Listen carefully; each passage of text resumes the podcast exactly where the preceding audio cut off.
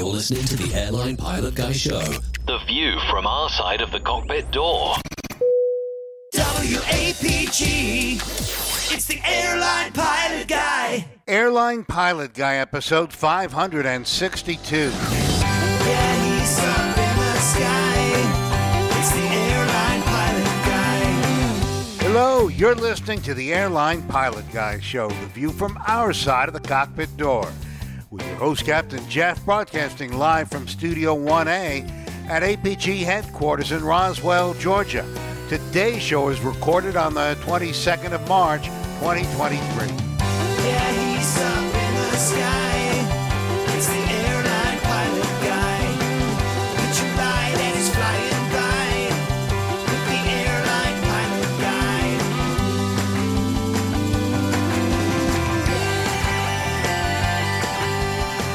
today's episode, another close call between flights, this time in Sarasota, Florida.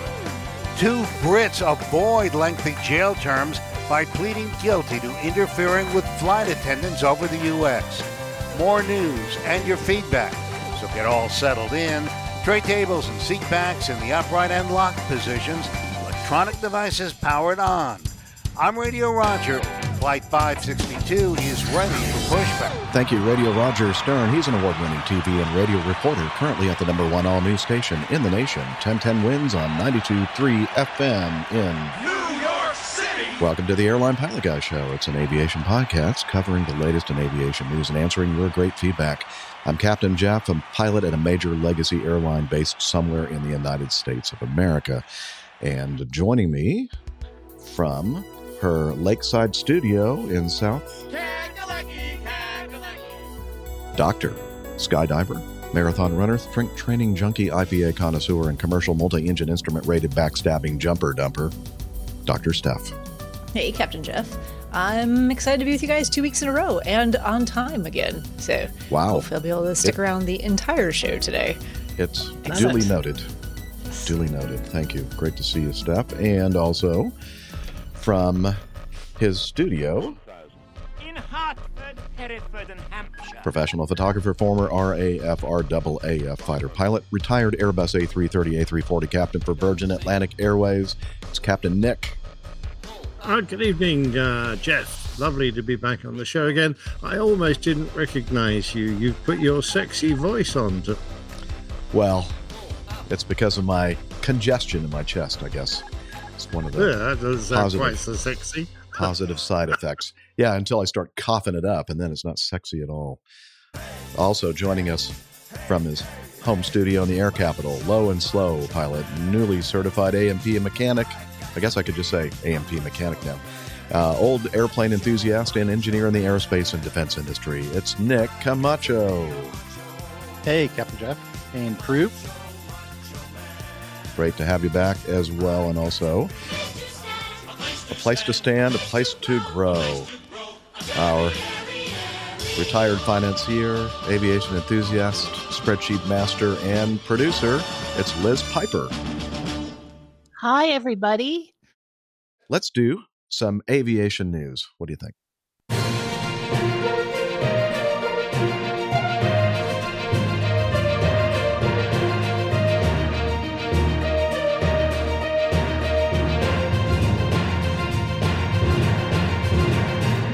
Stand by for news. All right, the FAA issues a SAFO, I guess is the way you pronounce it, S-A-F-O, SAFO, SAFO, following recent close calls. Uh, subject aviation safety call to action. Purpose This Sa- SAFO informs the aviation community that several highly visible and notable recent events demonstrate the need for continued vig- vigilance and uh, or vigilance, if you prefer, uh, and attention to mitigation of safety risks. This uh, SAFO applies to all aircraft operations conducted under Title 14 of the Code of Federal Regulations, uh, Parts 91, 91 Subpart Part K, 121, 125, 129, and 135. I'm 121. Uh, Steph, I think you're uh, 91. And uh, Nick would also be part, well, 61, I guess, right? Or would you be 91 as well? 91. I'm certified as a 61, but I operate as a 91. There you go. And folks, if you don't understand what all those numbers mean, Yeah, I'm right with you in that same boat. Okay. Uh, in recent months, the number of notable and high visibility events have occurred in the uh, a number of notable and high visibility events have occurred in the National Airspace System, the NAS. While the overall numbers do not reflect an increase in incidents and occurrences, hmm, do not reflect an increase, the potential severity of these events is concerning. Six serious runway incursions have occurred since January 2023, including an incident at John F. Kennedy International Airport in New York City involving a tac where? New York City. A taxiing aircraft narrowly avoiding a departing aircraft and a landing aircraft coming within 100 feet of a departing aircraft at Austin Bergstrom in Texas. In February 2023, the acting administrator of the FAA uh, issued a call to action comprised of a series of, event, of events and initiatives to ensure focus and attention on risks to the aviation system. Senior leaders from the FAA, other government agencies, commercial and general aviation operators, labor partners, and others attended a safety summit in Mar- on March 15th, which was just about a week Which ago. we covered on APG. We did cover that on APG, yes. And uh, attendees discussed these recent events or incidents, as well as ways to enhance aviation safety.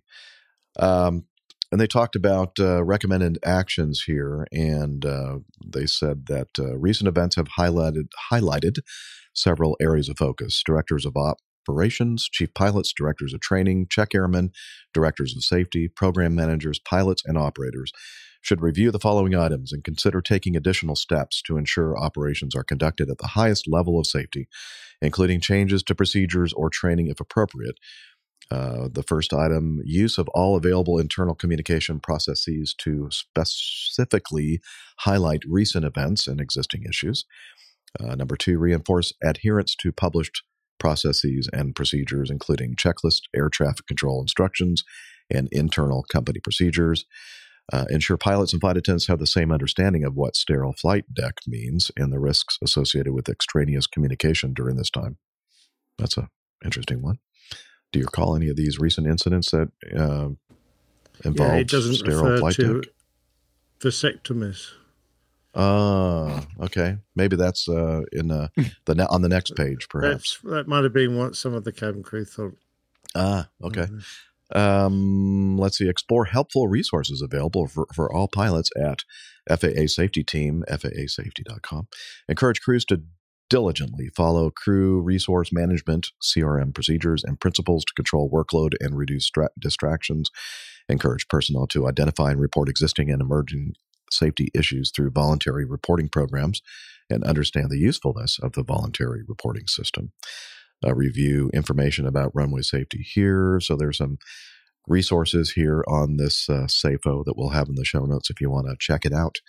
Um, and then uh, Liz and I were discussing this SAFO uh, when we added it to the lineup for today's show, and she thought it was interesting that there wasn't really much mention of, or uh, mention at all, of air traffic control. And I'm thinking probably because they probably received their own uh, kind of document that uh, is stressing, uh, you know, adherence to procedures and other things. I don't know. I, I didn't have a chance uh, to follow up on uh, talking to any of our air traffic control friends. Uh, do we have anybody in our live chat that would be an air traffic controller? I don't know, but this is this is specifically you know safety alert for operators, so those operating aircraft.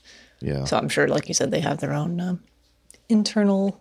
I would certainly hope so. And um, That's quite a long list, Jeff, but it doesn't seem to include anything that's new. No. So I, th- I think really it comes under the the bit there where they, um, you know, expect people to um, analyze safety data, assess risks and emerging hazards, and ensure they risk mitigate. Uh, just basically take a step back and, uh, you know, apply the current regulations and rules and uh, the care you're supposed to employ when you operate an airplane um, with added fervor, Yeah. it would be a way of putting it. yeah, okay, everybody, let's just sit down, think about, let's just think about everything, you know, what's going on. Yeah. Yeah. So there you have it. The SAFO, the safety alert for operators, or op, yeah, for operators. Correct. Okay. Um, anything else to say about that? Okay. No, but it sounds like we got some more uh, similar things coming up here. Yeah, So- these people apparently didn't sit down and think about it. Uh, this is from the Aviation Herald. Uh, Ryanair Boeing 737-800 performing flight 6353 from Barcelona uh, in Spain to Milano Bergamo. Ber- Bergamo? I don't know. Uh, Italy. With 187 passengers and six crew, where it was in the initial climb out of Barcelona's runway 24 left. At the same time, an EAT Leipzig Airbus A300 600 uh, registration uh, Delta Alpha Echo Alpha Oscar performing flight 1685 from Leipzig, Leipzig, Leipzig. Leipzig, thank you, Leipzig to uh, Barcelona with five crew was climbing out uh, following a go around from about 1,000 feet above ground level on final approach to runway 24 left. Spain's CIAIAC reported that both planes maneuvered apart in accordance with the instructions received from their corresponding onboard traffic alert and anti collision avoidance systems and continued their flights normally. Uh, they have opened an investigation into the occurrence. Uh, on the 3rd of March, so when did this happen? Back in uh, 2022, June of 2022. They just re- released their final report uh, earlier this month. Uh, the investigation has found the cause was the non compliance of procedures on the part of the control services, uh, together with the fact that Airbus A300 600 crew failed to immediately notify their intention to execute a missed approach. Um, I read through this uh, earlier, and uh, the translation from the Spanish to the English is a little confusing to me. Uh, what they were trying to express. I don't know. Did anybody have a chance to to look at this? Um, and if not, I can read it, and then maybe yeah, we I can. gave make- it the once over, Jeff. Okay. What, what areas? Uh, Well, do you want to? um, I it was. tr- I, I got confused with uh, here. I'll I'll read some of this, and you'll understand why I'm a little confused. Um, okay. Uh, where to go? Okay, with regard to the performance of the Airbus crew, it should be noted that on deciding to execute a missed approach, they followed the procedure set out in the AIP for the runway configuration and force, maintaining an altitude of 1,500 feet. More, moreover, they received the TCAS warning. They descended to 1,200 feet. Okay, that's I understand that. Um, instead of expressly contacting control to advise them of their decision to execute a missed they did so on the back of another communication from the control services, involve, uh, informing them that they would receive a late clearance to land. I wasn't sure exactly what they meant there. Uh, they received the warning that they had a problem with the secondary flight control configuration, I guess the Airbus crew, and control's late clearance message, during which they took the opportunity to report the missed approach. This means that 54 seconds elap- elapsed, which should have been sufficient time for them to take the initiative and inform control that they would be executing a missed approach. They should have been the ones to inform the control services at the earliest opportunity. I don't know.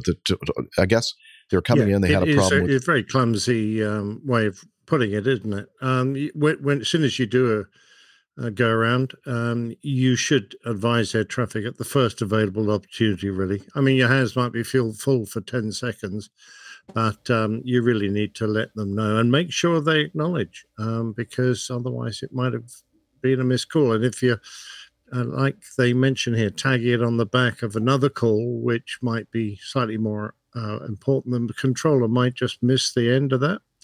So uh, it's, I think that's what they're getting. Okay. Um, also, it seems that the controller, from what I could gather from this, um, uh, was was assuming that the missed approach would have them climb to three thousand feet, and so they gave Yeah, an instruction to the seven thirty seven eight hundred to two thousand feet. But actually, the instrument approach procedure for that particular runway, uh, the missed approach altitude for the Airbus would have been fifteen hundred feet. So there was confusion um, uh, the, by the controller regarding what altitude the uh, Airbus was climbing to and giving bad uh, directions, instructions to the uh, 737 that had t- just taken off. Um, I guess they had their hands full, but the TCAS uh, worked uh, in both cases, and uh, they were able to sort it out vertically, um, which is uh, a good thing. Absolutely, but it's never nice to get a TCAS warning when you're relatively close to the ground because one of you is probably going to be asked to descend, and that's not a comfortable, unless you're in good VFR, of course, that's not a comfortable situation to be in. Yeah, I think that Airbus uh, A300 is the one that probably got the descend RA because they went from 1500, the missed approach altitude, 1200, down to yeah. 1200 feet. Yeah. No, Interesting, that's though, always because- the one in the sim that makes me nervous when Mhm. uh, you're climbing out just after takeoff, or perhaps exactly in this situation, relatively close to the ground, and uh, you get an RA and it says descend, descend, and you go, Yeah. ooh, Really? how So low it's- dare we go? I go? want to. It's not the case where those notifications are inhibited on uh, like in a go around or on takeoff, but perhaps in landing phase, correct? Yeah. Okay. In the landing phase, it uh, the TCAS 2 has algorithms to know that you're in that particular fl- phase of flight. But if you're doing a miss or on takeoff or both, um, they should be yes. working. Okay. Yeah. Um, and what it really gets kind of tricky when we're doing uh, uh, the uh, PRM approaches, the uh, uh, I'm sorry, my brain is not working completely today. I mean, it's worse than normal, I should say, I guess, because of a little issue I'm having. Uh, but uh, the, uh, the the precision, Precision approaches uh, with the parallel approaches, um, it's always kind of a tricky thing because they have monitors that, uh, you know, if somebody is like drifting uh, into your uh, protected path, they're going to break you out, not the person that's drifting over, but you're going to have to get breaking out, uh, broken out. And in that case, your TCAS may also give you a resolution advisory, and they they say, okay, follow the resolution advisory and follow the the, the turns that uh, air traffic control are going to give you. So it can, it can get pretty pretty crazy um, if if you're in that situation. So, but the Yeah, I, I parallel approach is something I was never particularly comfortable with. You know, flying a in cloud, flying a parallel approach to a runway that's quite close to you, uh, and all the additional concerns of an airplane you can't really see, uh, being just off your wing. I, I mean, I know you've got a bit of separation, but uh, the whole point of all these complicated procedures we fly there uh, is because you're very close. And if someone uh, flies through the localizer, they could, um, you know, come up to you very, very uh, quickly. You know, it's just not very nice. And then you're descending and being given a turn away, and uh, you know, dual frequencies. It it is an added complication. Sometimes you don't really want it, particularly if you don't do parallel approaches very often. It becomes, uh, you know, something to spend a good hour reading before you make your approach. Yeah, and they're pretty commonplace here in the U.S. at the big airports, um, like for instance Atlanta. You know, tri- triple simultaneous instrument approaches uh, are not unusual. Oh. Precision Be runway nice to be the sandwich the- in the meat in the sandwich, wouldn't it? In one Yeah. of those, a triple parallel approach. Ooh. Yep. yep. Uh, in fact, every time I'm on two seven left or nine right, and there are others on either of the other two landing runways, I do actually use that phrase. We're the meat in the sandwich. yeah, So be careful. exactly. Not nice. No. Unless, of course, you're a vegetarian and you don't eat meat. Sorry. Yeah. the controller really, I think, takes the major responsibility for uh, ensuring the separation. He, I mean, he, he should know the uh, go around the um, patterns for his runways. I mean, he lives and works there all day, every day. Uh, the guys that fly in there might be doing it once uh, every few months, if Mhm. that. Uh, if they get it right, then you, you expect the controller to have it absolutely pinned down. Right. That's what you're trusting. Yep. All right. Continuing on with another item in the Aviation Herald. Uh, a British air, this is a final report. This occurred on the 28th of September 2022, and the final report was just issued recently. A British Airways Boeing 787 9 performing flight BA 16 from Sydney, Australia to Singapore was climbing out of Sydney's runway 16 right following the DINA 7 standard instrument departure procedure, the SID, which required the aircraft to pass DINA and subsequently, having climbed to or above 6,000 feet, turn right about 130 degrees towards ANKUB or A N K U B. Uh, Qantas Airbus A330 200 was performing flight 926 from Sydney to Cairns. Was also climbing out of Sydney's runway 16 right following the Dina 7 SID, having departed about three minutes after the 787 900 and about 6.3 nautical miles behind that airplane. As the 330 uh, was lighter, uh, the aircraft crossed Dina already at 6,000 feet at, at Dina, while the 787, 787 was still climbing at Dina and initiated their turn only later, thus permitting the A332 to catch up. A loss of separation occurred. The distance between the aircraft reduced to 600 feet vertical and 2.4 nautical miles horizontal. The controller intervened and instructed the A300 to maintain. Uh, wait, it's a 330 or a 300? I'm getting confused now. I think I may have, may have missed. It's a 330, Okay, 330. 330 200. Okay. Yeah, versus the 787. Gotcha. Um, okay, so they were uh, the separation was 600 feet vertical, 2.4 nautical miles horizontal. The controller intervened, instructed the 330 to maintain nine, and the 787 to expedite climbing to 10. Uh, the ATSB reported that DINA 7 SID is being revised as the procedure cannot ensure separation due to the criteria set for turning. Uh, they let's see in their yeah, final that's an report. interesting one. Yeah, Yeah, uh, they they the, you can see there on the map that um, the BA aircraft uh, passed Dina and then did quite a long straight leg before he turned round and continued on his climb, whereas uh, the uh, A330 hit Dina and turned straight away. So he's effectively cut the corner. So you go, well, uh, you know, surely he's in error. Well, no, because there are two requirements after position Dina, which you can see on the standard instrument departure. You not only got to pass the point before you turn, but you must reach 6,000 feet. Now, because BA 16 was heavy, he passed Dina, but he was climbing slower. So it took him some time to get to 6,000 feet. When he did, he went around the corner. But of course, the other aircraft had uh, turned much uh, sooner. And so they caught up in the um, subsequent uh, merging of their tracks. Um, so, you know, it is it is a fault in the in the standard instrument departure. I'm surprised no one ever picked it up before, but now they have. Um, they didn't come that close. Two and a half miles um, is more an academic loss of separation than it is an, a real concern. Uh, so yes, they they've come closer than they should, but I think don't think anyone should be confused. They didn't, you know, two and a half miles is particularly when you've got radar there and uh, you know the radar system alerted the controller to the proximity of the aircraft and uh, allowed him to take uh, avoiding action with the crews. Um, so it, it, when they say loss of separation, that's all it was. It was no uh, there was no real risk of collision. right. Yeah, you're right that that this wasn't this flaw in the uh, departure procedure uh, hadn't been noticed before this occurred is uh, kind of interesting. Uh, they didn't, I guess, foresee that particular circumstance occurring, but they're fixing it. Yeah, they're gonna, and they're going to take a look at all of the procedures. you know, that many airfields in in Australia, but big ones, international ones were.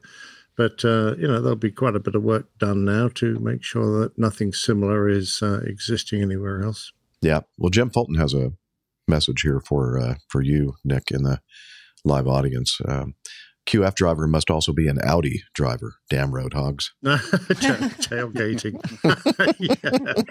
yeah. Cutting people off. yeah, those damn over on the Audi inside. drivers. You want to watch out for them. Crazy. Yeah. Yeah. All right. Um, continuing on, also from the Aviation Herald, uh, preliminary report. Uh, we've talked about this uh, shortly after it occurred, uh, November 6th, 2022. Um, an overrun runway uh, or uh, AT 42 uh, overran the runway on landing and ended up in Lake Victoria. Um, it almost sounds to me like on this report that they didn't actually even hit the runway, but I could be wrong about that. Uh, let's read a little bit of this thing. A Precision Air Service uh, ATR 42 was flying from uh, Dar es Salaam to Bukoba, uh, Tanzania, with uh, 39 passengers and four crew. They were on approach to runway 31. The aircraft impacted the water short of Bukoba's uh, runway 31 and came to a stop submerged in Lake Victoria. Yeah, I don't th- think they ever actually made it to the runway. No, I think it's very misleading. Yeah, that um, headline is not right. title. I think maybe at the time that this first occurred is what they thought had happened, but uh, then Right. later uh, evidence showed that they actually never made it to the airport. Um, so let me scroll down to the uh, the preliminary report. Uh, Tanzania's Ministry of Works and Transport uh, released this preliminary report. Uh, they were on a visual flight rules final approach to runway 31 at Bukoba uh, in marginal weather conditions when the enhanced ground proximity warning sink rate about the excessively high descent rate came on three times. The warning was not followed by corrective action of the flight crew. Instead, the flight crew pushed the control column into a nose down position. The aircraft continued to descend fast until the ground proximity sink rate pull up warning sounded. At this time, the aircraft was descending at a rate of 1,500 feet per minute. The aircraft crashed into the water, and the pull up action coincided with the noise of the aircraft striking the lake surface. The aircraft broke up on impact with the water, but there was no fire. Of the 43 persons on board, 24 survived without serious injuries, but 19 lost their lives, including the two pilots. The aircraft was destroyed by the impact with water. Um, much of the flight to Bukoba was uneventful, uh, cruising at 20,000 feet. The flight reached top of descent. Uh, doesn't matter. Um, there was a public address announcement of expected landing. Um, and uh, nine minutes later, Mwanza approach advised the flight crew that the weather was fairly good, with wind calm, visibility better than 10 kilometers, partly cloudy.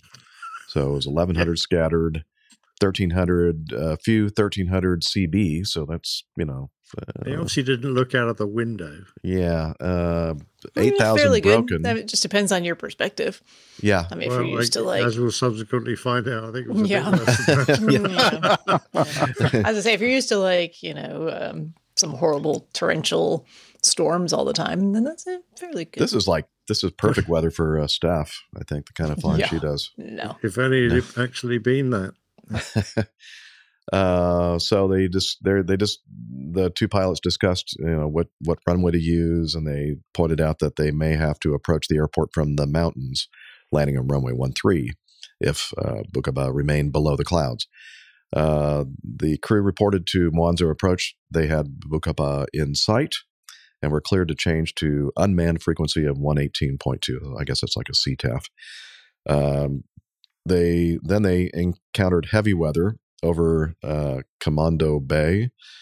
Is that right? Command, Commando, yeah. And decided that they were going to land on runway 13. Uh, let's see. The pilot in command said to the first officer, "Look for the runway." Indeed, in one minute, he gave this instructions three this instruction to his first officer three times. Look for the runway. okay. The uh, FO responded, "I'm looking." Uh, I thought they said the airport was in sight. Apparently, they had it in sight and then they lost it. I guess I'm I'm assuming from this. Uh, they lowered the flaps to 15 degrees, followed by extending the landing gear. At this time, the runway was not visible, according to the conversation between the pilots.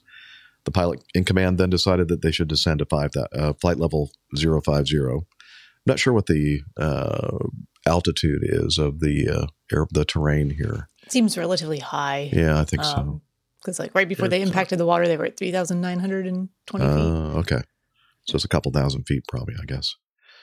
Um, anyway, uh, subsequent subsequent to this, the autopilot was disengaged, the flaps retracted to zero, and the landing gear was retracted. Evidently, the crew decided not to land and instead climbed to 5,500 feet. Uh, then, at a certain point, the pilot in command transferred control to the FO.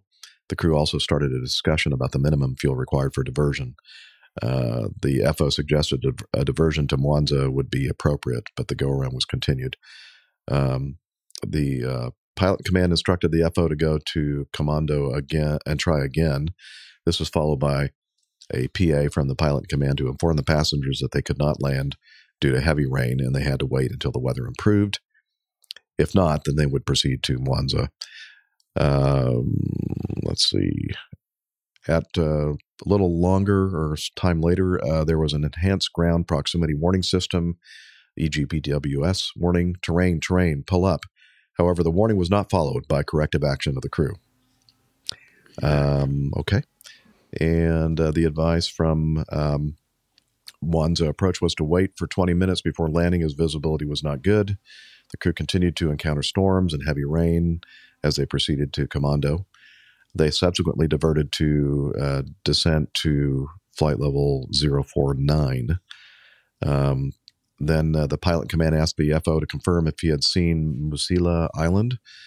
The FO confirmed to have seen it. However, in a span of 78 seconds, the crew were trying to locate Musila Island to no avail. I think that's that island that was off the end of, the, or off into the Mhm. lake, pretty kind of off the extended, I guess, uh, what would that be, 1 3 center line or 3 1 center line. Um, Then the flaps were deployed to 15 degrees again. Landing gears were extended. The vertical speed was selected at 1,000 feet per minute. 4,500 altitude was selected. And then 25 flaps selected by full flaps. And then the pilot called, uh, pilot command called speed 102, which was acknowledged by the first officer. A few seconds later, the pilot command cautioned the FO, watch your speed, speed, speed, need power, a lot of power. The FO acknowledged. The power levers moved forward progressively to 62 degrees. Uh, at some point, the FO said that he was inside of the runway. The pilot in command proceeded to ask the FO, Where is the runway? And the FO replied, Look below at, at mine, 12 o'clock, but the rain is obstructing. And then the aircraft was about 4,500 feet. Selected altitude, the pilot in command instructed the FO, Let's go a bit lower.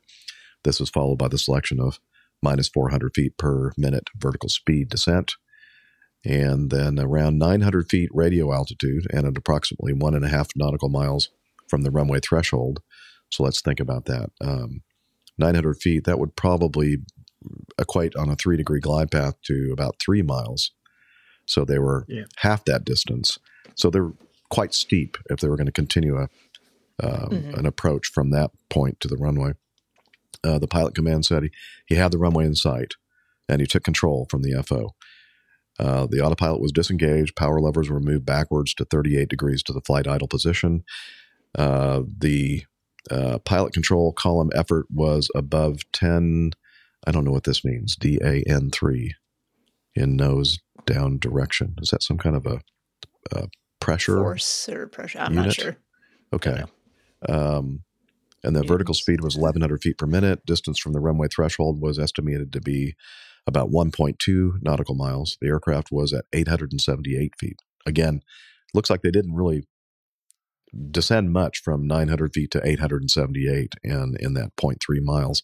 Pitch angle of the uh, airplane continued to decrease while the rate of descent increased, increased to 1,700 feet per minute. Uh, the pilot in command called watch height calls, and the FO replied, okay.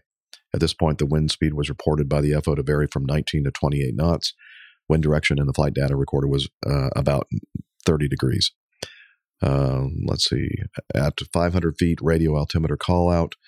Uh, and two seconds later, there was an EGPWS warning sink rate, sink rate, whilst the vertical speed was 1700 feet per minute.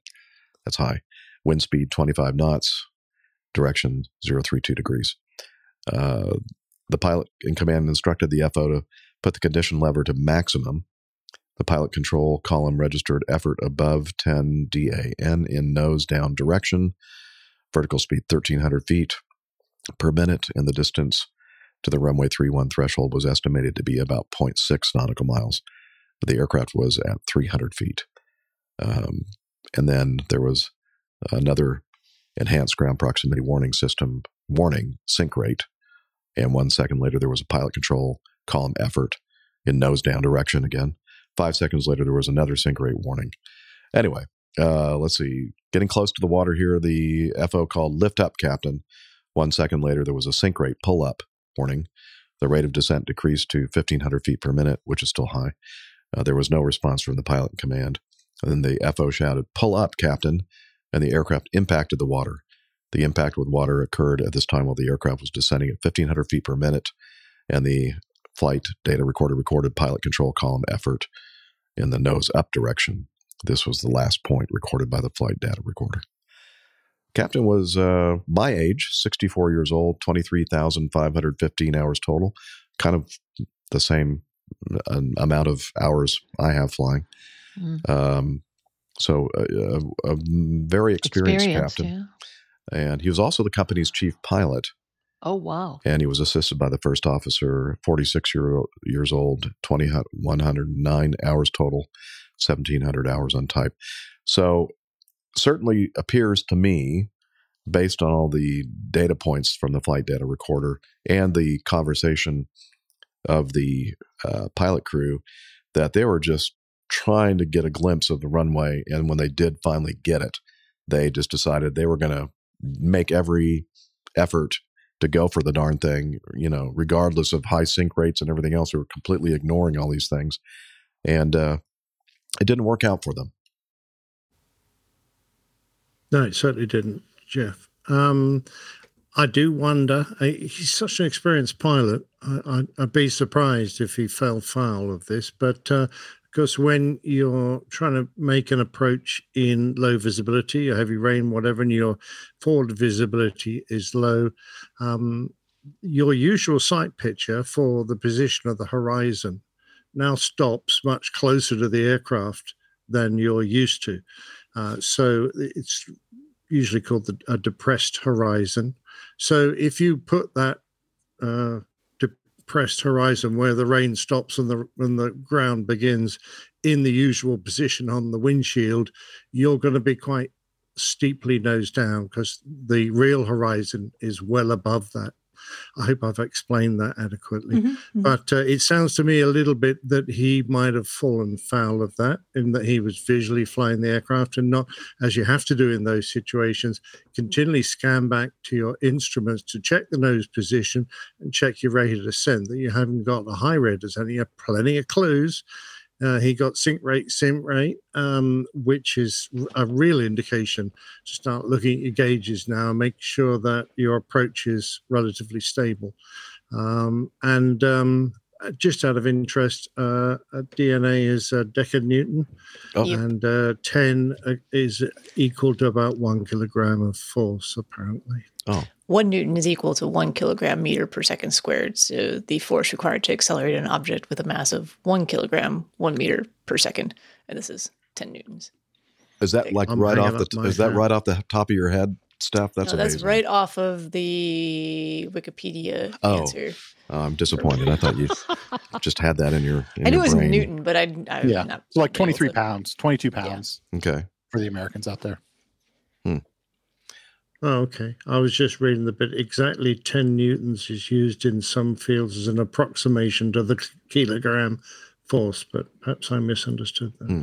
Anyway, by the by, he was pushing pushing on the damn flight controls when he was already in uh, too steep uh, descent rate. So not good. Not a good action. I agree. And then it just kind of made mention and was kind of like I just threw it out there and it didn't really make much of it. The fact that when they were on the in the inland portion with the higher higher terrain, they got the you know terrain terrain pull up and they didn't do anything. like Yeah. okay, No. well that's I, interesting. I mean, in our company, you uh, were allowed to ignore those warnings, but only in very rare circumstances. yeah, And one of which was you were completely certain of your position, you had good visual on the ground, and you knew it was a false warning. right. Um, but there weren't many other occasions when you'd ignore that. those conditions are probably not very common. Uh, all those things happening at the same time, right? So, you know, in most cases, you hear that you're supposed to execute a, you know, a terrain avoidance maneuver. Uh, but Yeah. Exactly. maybe they're so familiar with the terrain in that area that they they knew that to expect to hear that, and they knew that they were okay. Yeah, could could well be. Yeah. Well, okay. Um, flew the darn thing right into the right into the lake, just shy of the airport. Yeah. It's sad. Anything else before we move on? Okay. This is from uh, VASAviation, Real Aviation Communications. 1633, Sarasota Tower. You ready?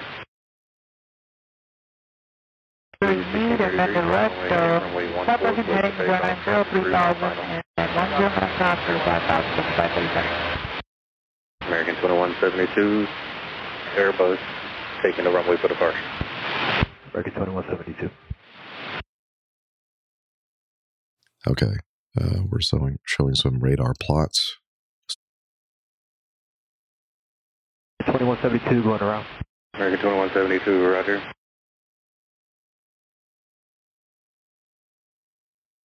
Twenty-one seventy-two, turn right heading two seven zero. Right turn two seven zero, American twenty-one seventy-two. Rouge sixteen thirty-three, contact Tampa departure. Run the switch Rouge sixteen thirty-three, yeah. You have an altitude for American twenty-one seventy-two. American twenty-one seventy-two, maintain three thousand. Three thousand, twenty-one seventy-two. Uh, Tampa departure Rouge 1633, uh, 1800 climbing 3000 off 14 Sarasota. Rouge 1633, Tampa departure, I-10 climb to maintain 10,000. 10,000, here comes the item, Rouge 633. Bucky 537, flighting 040, 040, please. Number 5, Charlie Fox, traffic's going to maintain 2,000. Going to maintain 2,000, 5 Charlie Fox. 2172, contact Tampa departure. 04537. American 2172. American 2172, 2.4, climb at 3000, heading 270. American 2172, Tampa departure, identity. Identity, American 2172. Rouge 1633, radar contact 3 miles southeast of Sarasota, flighting 220. Heading 220, Rouge 1633. American 2172, radar contact 3 southwest of Sarasota, expect a visual runway 14, maintain 3000. Say again for American 2172. American 2172, expect a visual runway 14, maintain 3000. Maintain 3000, visual 14, American 2172. American 2172, flighting 320. Heading 320, American 2172. Rouge 1633, turn uh, right direct circuit, maintain 10,000.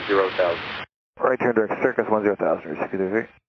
American 2172, descend and maintain 2,000.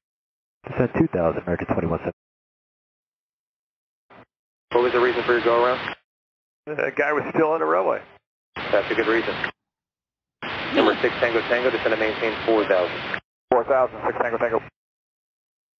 Rouge 1633, climb to maintain 11, 11,000. 11,000 or 1633. American 2172, turn right heading 030. Right turn heading 030, American 2172. NTSB is investigating loss of separation between both aircraft.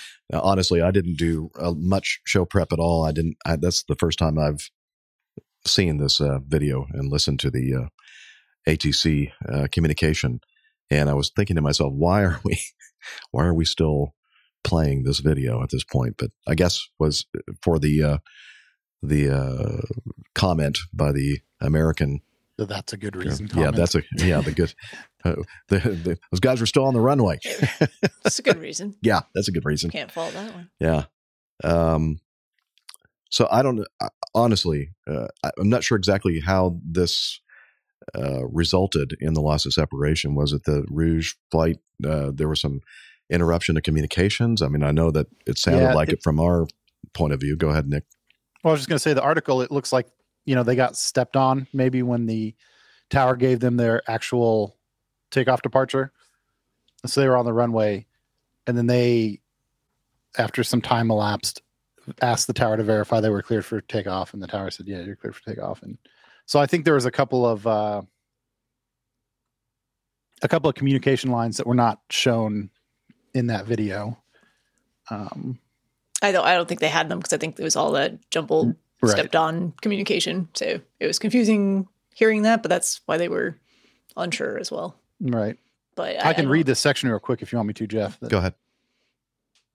Uh, it says the LC, um, the Local local controller, controller. The yeah. controller cleared uh, ROU 1633, the Air Canada airplane, for takeoff on runway 14 with instructions to fly runway heading and issued Air Canada traffic advisory informing them that uh, the American airplane was on a three mile final. About 13 seconds later, when the American airplane was on a two and a half mile final, the controller issued American a traffic advisory informing American that Air Canada was departing runway 14 when American was on a 1.53 mile final. Air Canada asked the controller to confirm the departing heading, to which uh, controller affirmed that Air Canada was to fly the runway heading. About 53 seconds later, American informed the controller they were executing a pilot initiated go around. Uh, and then it goes on to just talk through the American routing there. Yeah, I Estimated mean- closest proximity was 0.6 miles horizontally and at the same altitude. It's pretty close. That's a little closer than the other one we were talking about earlier. Yeah. Hmm. Yeah, that's that's definitely a hazard when you uh, a- are at an airport with a lot of communications going on, and uh, it's.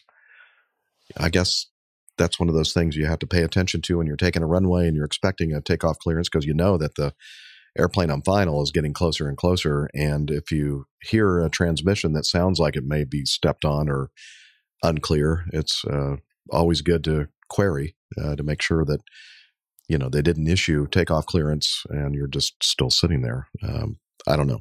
Uh, I guess that's what we can learn from this. Yeah, and this is kind of a limitation of technology, right? Because this is uh, this is a, a radio thing, and uh, not only are are we limited by how radio communications bump into each other, but there's also not always good feedback about whether or not you know. There are times when you key up and you know you're stepping on somebody or somebody stepped on you, and there are other times when it's not as uh, not as apparent. That's true. Because sometimes you'll make a call and then as you stop your radio call, you hear somebody still talking and you go, In the "Oh, middle of a statement." Okay, well, I know for sure that that was somebody that you know we were transmitting at the same time. And then as you're just listening to the radio transmissions out there, and you hear something like what we heard at the very beginning of this, uh, where it's just like completely garbled, you know that there are at least two people making transmissions at the same time, and you hope that those people involved uh, understand that that just happened. Sometimes it's not clear, as you just mentioned, Mixie. Well, and the the other um, involved party was also the aircraft on approach there. So obviously, instructions were issued. Someone was also was talking. Things that were expected to happen did not happen. So maybe be a little bit more. Um, uh, just if you find yourself in that situation, you're going to be ready to go around. And uh, conditions were clear skies, 10 statute miles visibility. Uh, so, in other words, it was they could definitely see uh, the uh, the Air Canada Rouge uh, jet on the runway, um, and uh, probably were thinking they were probably having a conversation in the cockpit, saying, "Yeah, this this is not going to work. I mean, Yeah. the guy's not they even starting his takeoff roll. Yeah. So, what are we going to do? Yeah, Going around. going around. All right. Well, that was a happy ending. I think we're finished with the close calls for today. Are we? That we have no more close calls, Liz? I know. I'm Darn. disappointed. Well, I'm sure we'll have some more on the next show. I think this was a close call, right? oh, this Yeah, was for kind two. yeah. Close Uh, call with a Different type lengthy prison call. sentence. yeah. Uh, Steph, do you want to read this one? Sure. Uh, so this is from oh, Paddle Your Own Kanoo. Uh, two Brits escaped lengthy prison sentences in a U.S. jail after pleading guilty to interfering with flight attendants. So two Brits uh, just said that this was on a TUI Airways flight from Cancun in Mexico to Manchester, England. Um, two guys here, both 36 years old. I'm going to withhold their names, even though it's in the article. Both faced a possible jail term of 20 years plus a $250,000 fine, but on Wednesday, the U.S. District Judge sentenced the two men to time served following their arrest on January 2nd. Um, these guys, last names Kirby and Murphy, have spent the last two and a half months in prison while on remand, waiting for the conclusion of the case. Both men were also ordered to pay $26,589 each in restitution, an oddly specific amount.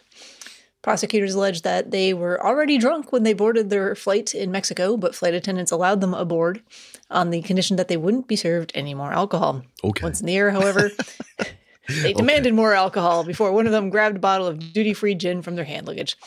An FBI affidavit described how they then became increasingly loud and disruptive and started to direct racist slurs at an African American passenger sitting nearby. Flight attendants were also allegedly subjected to abuse and slurs. At one point, the men allegedly shoved the lead flight attendant and picked a fight with another passenger.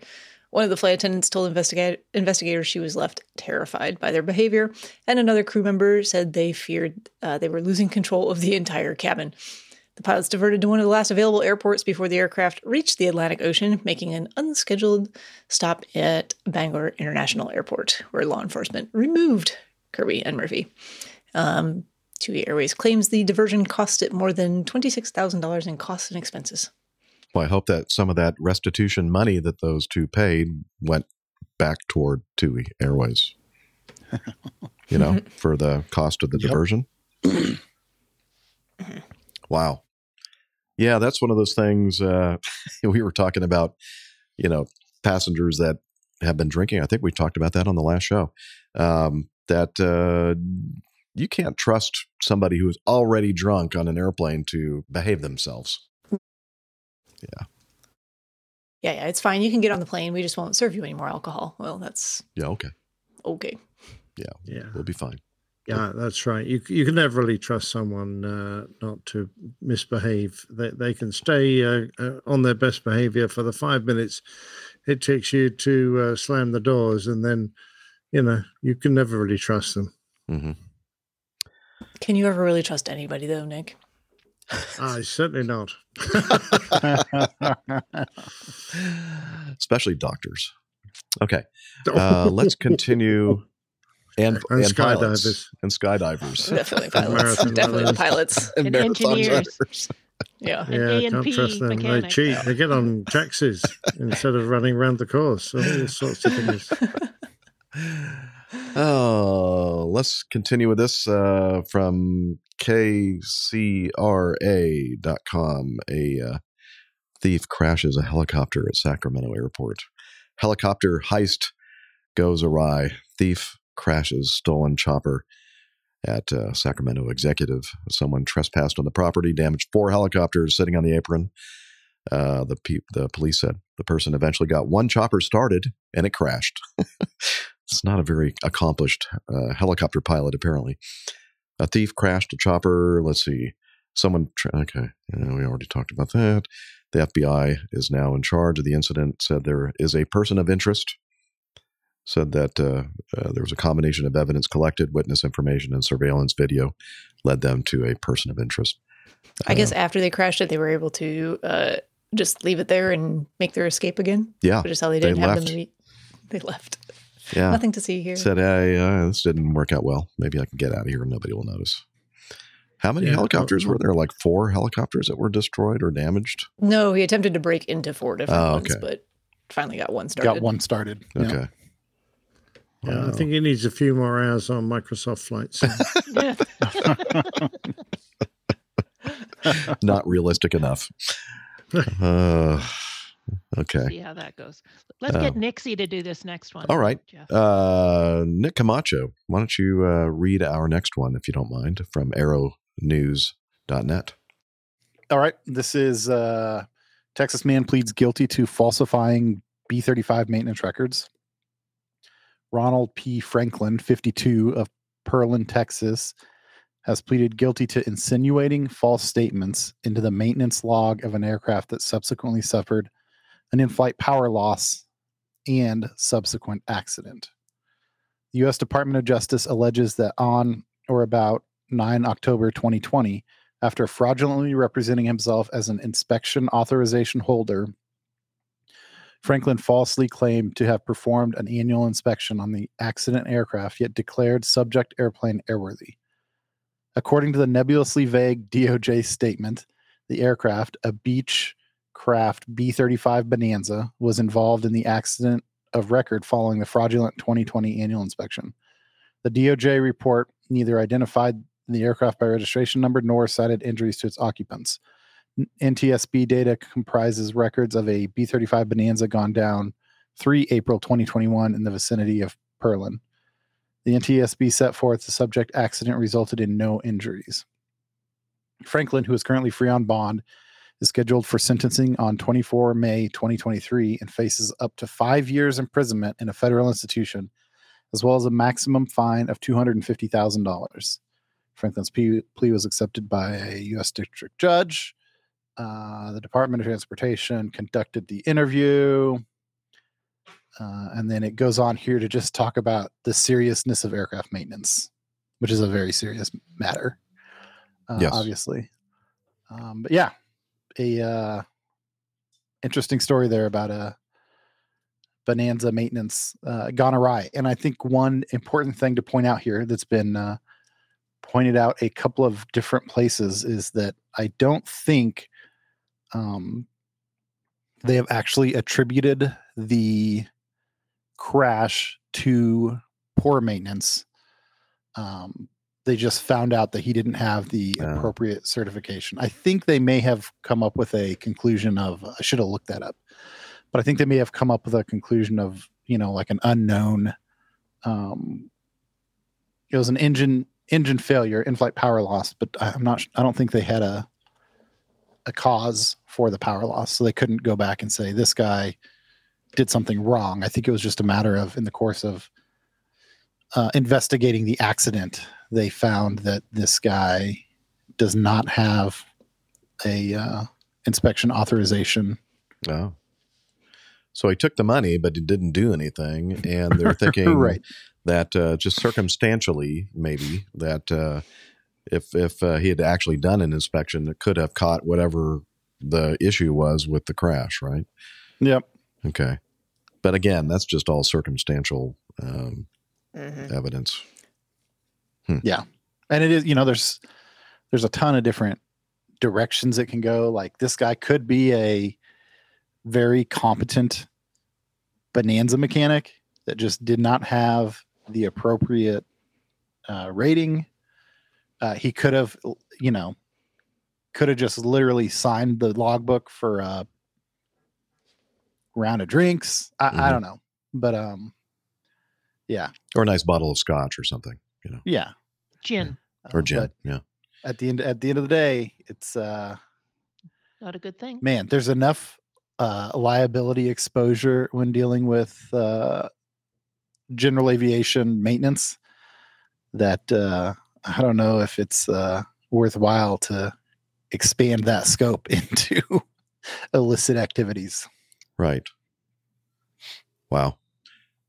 Yeah, as you said, um, maintenance is extremely important in uh, this flying machine world, and uh, And having qualified inspectors. and having qualified inspectors is very important.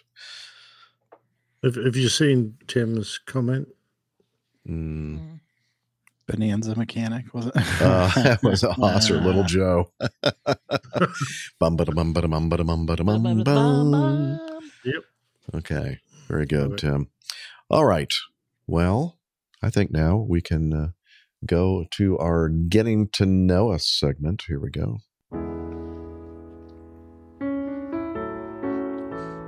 Getting to know all about us. Ugh, can't sing. Like us, getting to hope you like us too. But Liz can. She's singing in the background. Thank you, Liz. All right, uh, getting to know us. I'll go quickly because uh, not much has happened with me uh, since the uh, last uh, episode. Um, I did fly a, uh, a scheduled flight on um, Sunday. Thank you, Liz. My brain is just not working. I know what day is it. I, I really don't know. It was Sunday night. Brent and I flew to Gulfport, Biloxi, Mississippi, kind of late. Uh, nice weather, so uh, that worked out well. And the airport was actually open when we landed, so we didn't have to do, you know, tower closed procedures. And then the next day, uh, it was a short layover, and the next day we uh, deadheaded back to Atlanta, and uh, then I just started feeling kind of not very good, and uh, so we're scheduled to go back out again um, tomorrow night, and I don't think that's going to happen for me. I'm going to have to let Brent know that he's going to have to fly with somebody else. Um, but uh, I've just been spending most of my time at home in bed, just uh, trying to editing. feel better edited and show. editing. Yes, of course. Uh, yeah, I've been doing that, but not much else. Eating, drinking, editing, sleeping. That's what I've been That's a- doing. that sounds good. Yeah. And Is- uh, yeah. Is tomorrow your last opportunity to fly with? no, Brent? we have a trip scheduled on Monday through Wednesday. So uh, Okay. yeah, get in shape for that. Yeah, and it's this is a really good trip tomorrow. It's a it's again another late night flight to Des Moines, Iowa. Uh, or no, wait, not Des Moines. Um, Omaha, maybe one No, of those Des places. It is is it Des Des Moines? Moines. Okay. Yep. And uh, and then uh, like all day off on uh, Friday, and then just one leg back on Saturday morning. And I really hate not to be able to fly it, but I don't know if I'm going to be in shape to do it or not. Haven't made the decision yet, but we'll see. Anyway, that's uh, that's me. Uh, not not much happening. And uh, let's see. Let's go with uh, Nick Camacho. What's been Yeah. up? What have you been up to, man? So uh missed the show last week, unfortunately. Uh spending some time um finishing up the last little um issues from the tornado at my folks' house. So hopefully that'll all be behind us here very shortly. Uh also has sp- spent a bunch of time uh working on airplanes the last uh, couple of weeks. So both of our airplanes are in annual. Speaking of annual maintenance and inspections and whatnot. Um, spent this weekend going through the power plant of my uh, Debonair, and everything uh, checked out good there. It's a engines, uh, engines from a fiscal standpoint of airplanes uh, are just way out of whack. So whenever I get to looking at the engine on my airplane, I always get a there's a little bit of underlying stress there because you know if something goes wrong, it could be a uh, or if something is going in the process of going wrong, it could be an an, expensive day. Um, but fortunately, there's we have uh, very thorough inspections and and things that we can look at. So uh, over the weekend, I spent some time. Uh, pulled all the spark plugs out of my engine cleaned them, replaced them. That's one thing that's different from cars. Car spark plugs that cost a couple of dollars, so you chuck them in the trash every time you change them. Uh, airplane spark plugs uh, are on the order of maybe thirty dollars a spark plug. So the common practice is to clean them and gap them and put them back in until you wear them out. And uh, yep, mine are mine are getting close to the uh, replacement period, but uh, they still passed the uh, test on this go round. So uh, while we had an out, we uh, do a compression check, which is basically checking the, um, you know, how well the combustion chamber will hold uh, pressure when it's put under pressure to kind of uh, simulate the combustion event. And all of that went fine. Um, did an oil change, cut up my oil filter, no big chunks of metal with part numbers on it in my oil filter uh, stuck a borescope down each cylinder and looked at all the exhaust valves. No, uh, no signs of exhaust imminent exhaust valve failure. So um, all that went pretty good and got it all buttoned up by the end of the weekend. So uh, through the next couple of days and this upcoming weekend, my plan is to uh, try to knock out the airframe section. So that's just purely inspection, removing uh, inspection covers, uh, lubricating everything as necessary, and taking a good look at everything, and then uh, going through the landing gear system, which is um, next to the engine, probably the most onerous uh, system to inspect every year. But that'll be half a day of putting the airplane up on jacks, doing uh, gear swings, and checking various uh, tensions and forces in that system. So I'm hoping uh, by the end of the month here we have both airplanes back online because the weather is just starting to turn nice here in Kansas. Today's our first 80 degree day of the year, so I'm uh, I'm looking forward to that. That sounds nice. Yep. Nick, uh, there's a question here. Uh, what's the reason for the higher costs the sparking plugs? Uh, For the spark plugs or for everything? I well, I I, don't actually, guess everything really, isn't it? Yeah, I mean, I assume it's certification, traceability. Uh, you know, there's really no threshold for putting parts on a car. So if I went out to uh, my garage and I hammered out a, a spark plug out of an old beer can and a ceramic, whatever, um, I could put that on a car, I could sell that to somebody and they could put it on their car. Right. Without breaking any laws, right? But uh, when it comes to uh, airplane parts, with the exception of experimentals, um, you know, it, all airplane parts have to have a pedigree. So they either have to be PMA, they, they have to come from a uh, a source that has uh, part manufacturing authorization, which is basically the FAA has gone to that company and reviewed their um, quality processes and manufacturing processes and blessed them to sell these parts, or it has to come from an OEM, or it has to uh, come from a company that has a supplemental type certificate. Uh, and all of those things, there's uh, additional costs of um, paperwork, procedures, right? So instead of uh, you, you got to maintain all these systems, you got to have the traceability for the materials you you make it out of, so that if something happens, you can trace it all the way back to where it was pulled out of the ground, right? Not not actually pull out of the ground, but trace it all the way back to its inception. Um, and then the actual uh, I mentioned liability earlier. There's uh the cost of liability in aviation is very high just because it seems like every time anything happens, uh, a lawsuit occurs, and it's and it's not common for um for an incident to happen and you know the estate or the family or whoever to sue everyone that was involved you know and it's kind of like they throw it against the wall and see what sticks. And um and so you'll have uh, everyone that had a part on the airplane might be associated with that. Everyone that's touched the airplane in the last few years might be associated with that. Um so you've got to have protection from that either in the form of insurance which is not um not cheap or you know just be willing to take the hit of many thousands of dollars. I've i've heard of shops that uh, don't carry liability insurance who have basically had uh, no actual relevance to a an incident but it just it takes the court system long enough to get them out of the loop that you're still talking tens of thousands of dollars of, of legal fees and headache just to convince somebody that a pilot who stalled his airplane on final doesn't have anything to do with the guy that signed off the second to last annual.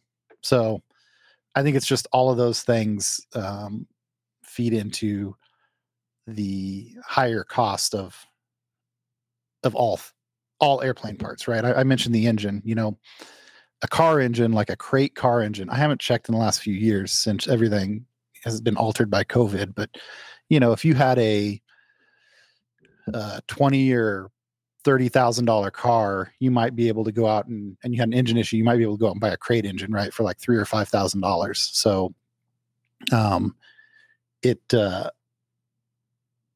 it may be it may represent ten percent of the cost of the airplane. Uh, a lot of times, these airplane engines represent over half of the value of the airplane. So you have, especially you know, some of the smaller uh, two seater, four seat airplanes, training airplanes that you might be able to go out and buy for thirty or thirty five thousand dollars. Um, if you have an engine issue with that airplane and you have to send the engine out to get overhauled by a shop, especially a reputable shop, it's not uncommon to be putting a twenty-five to thirty thousand dollar engine on a thirty or forty thousand dollar airplane. So it's a weird world. So, um, Nick, if if somebody might be interested in your uh, beer can spark plugs, um, we're we're going to have that information in the show notes, right? They can contact you. Yes. Yep. Okay. It's actually available on the same website as uh, Dr. Steph's singing album. Ah, okay. Yeah, yeah. Was pre- yes, that's a great website we need to come up with. anyway, um, all right. So I, I kind of had to miss some of that because uh, I've been drinking a lot of fluids today. That's good. That's what the doctors tell me to do, and uh, so I um, I understand uh, you were uh, was that the annual that you were doing to your airplane, and uh, it, it turned out okay at the end. so far, Okay. uh, still partway through it. Got through the engine portion, Mhm. and yeah, that was the that was kind of the trigger for that conversation. Gotcha. Is that yeah, no no big uh, gotchas yet, and the, Good. the engine is the first step through that. And you're doing that yourself, right? Me and my dad. Yep. Okay. So my dad will be the IA. Okay. Okay. Um, It's all above so board. yeah, there will hopefully be no uh, follow on Hanky-panky. Aero News Mhm. Network uh, articles about. Well, I know that there's a, uh, An APG crew member Bonanza mechanic over there in uh, Pearland, uh, Texas. Oh Yeah. wait, no, hang on, he's he's in jail right now. Never mind. It's all right. He can sign the certificates from his journey. he can do, So yeah. that's no problem. All right. Uh, anything else uh, before we jump over to Captain Nick? I don't think so. Okay, Captain Nick, how have you been, sir, since the last episode? well, Anything Uh, as interesting? well as a man can be who had five feet of surgical instrument put inside him. Mm. So uh, I think probably. Wow. we have a picture Yeah. of this. Oh, the it ages ages you terribly. you end up Wow. having one of these procedures. I didn't realize you had Uh, photographers uh, in the uh, operating room uh, while well, this it, was occurring. it's all about cameras, isn't it? Uh-huh. I think that was probably on, on the recording at some point. Uh, but um, yeah, it wasn't so much the procedure, which was far from pleasant, but uh, uh, the um, several days before a change of diet and then uh, no food at all, and then uh, an emetic to clean out the system, uh, which was just horrendous. Uh, and then uh, I seem to have been left with a rather disturbed digestive system. So I'm not very comfortable at the moment. Anyway, Uh-oh. by the by, that's behind me. It will remain behind me in its proper place. no pun intended at all on that phrasing. I think it was intended, actually. None I don't know. whatsoever. Okay. Um, so there you go. That was that was done. Thank the Lord for that. Uh, looking forward to slightly pleasanter times. Um, I'm giving another talk this time on uh, Sunday, the second of April, and I'm driving for nearly five hours up to um, Leeds Bradford Airport to talk to the uh, Air Yorkshire Aviation Society. And um, they, you, you are allowed to attend their talks, if they say on their website, twice before you have to join the society and pay your fee. So if anyone does uh, live around that way and is interested, it's going to be held, like I say, at the 2nd of April. Uh, not sure of the time yet. They haven't told me, but uh, I suspect, well, it'll have to be in the afternoon, I suspect, or uh, certainly uh, early evening. Um, I'll stay in the night and come home the next day. And uh, it's in the Le- Leeds Bradford Airport Media Centre, which is on the first floor of the cargo building behind uh, Airedale House. So that little map uh, says you've got to park in the short stay, uh, but it shouldn't cost you more than three quid because if you attend, they'll give you a some kind of a discount. Um, but uh, then you've got to walk across to the media centre to uh, take part. Anyway, that uh, is a new talk for me. So I'm giving one that is entitled Life in a Hornet's Nest. Um, so that, that'll be that chit chat. Um, I haven't finished it yet. so Ah, you got Getting a plenty of time. I usually start Yeah, talks that I have to give backed up. about 48 hours in advance of actually giving the talk. there you go. good for me. That's Right. that's uh, exactly right. And I've got a plane tail produced for the next show.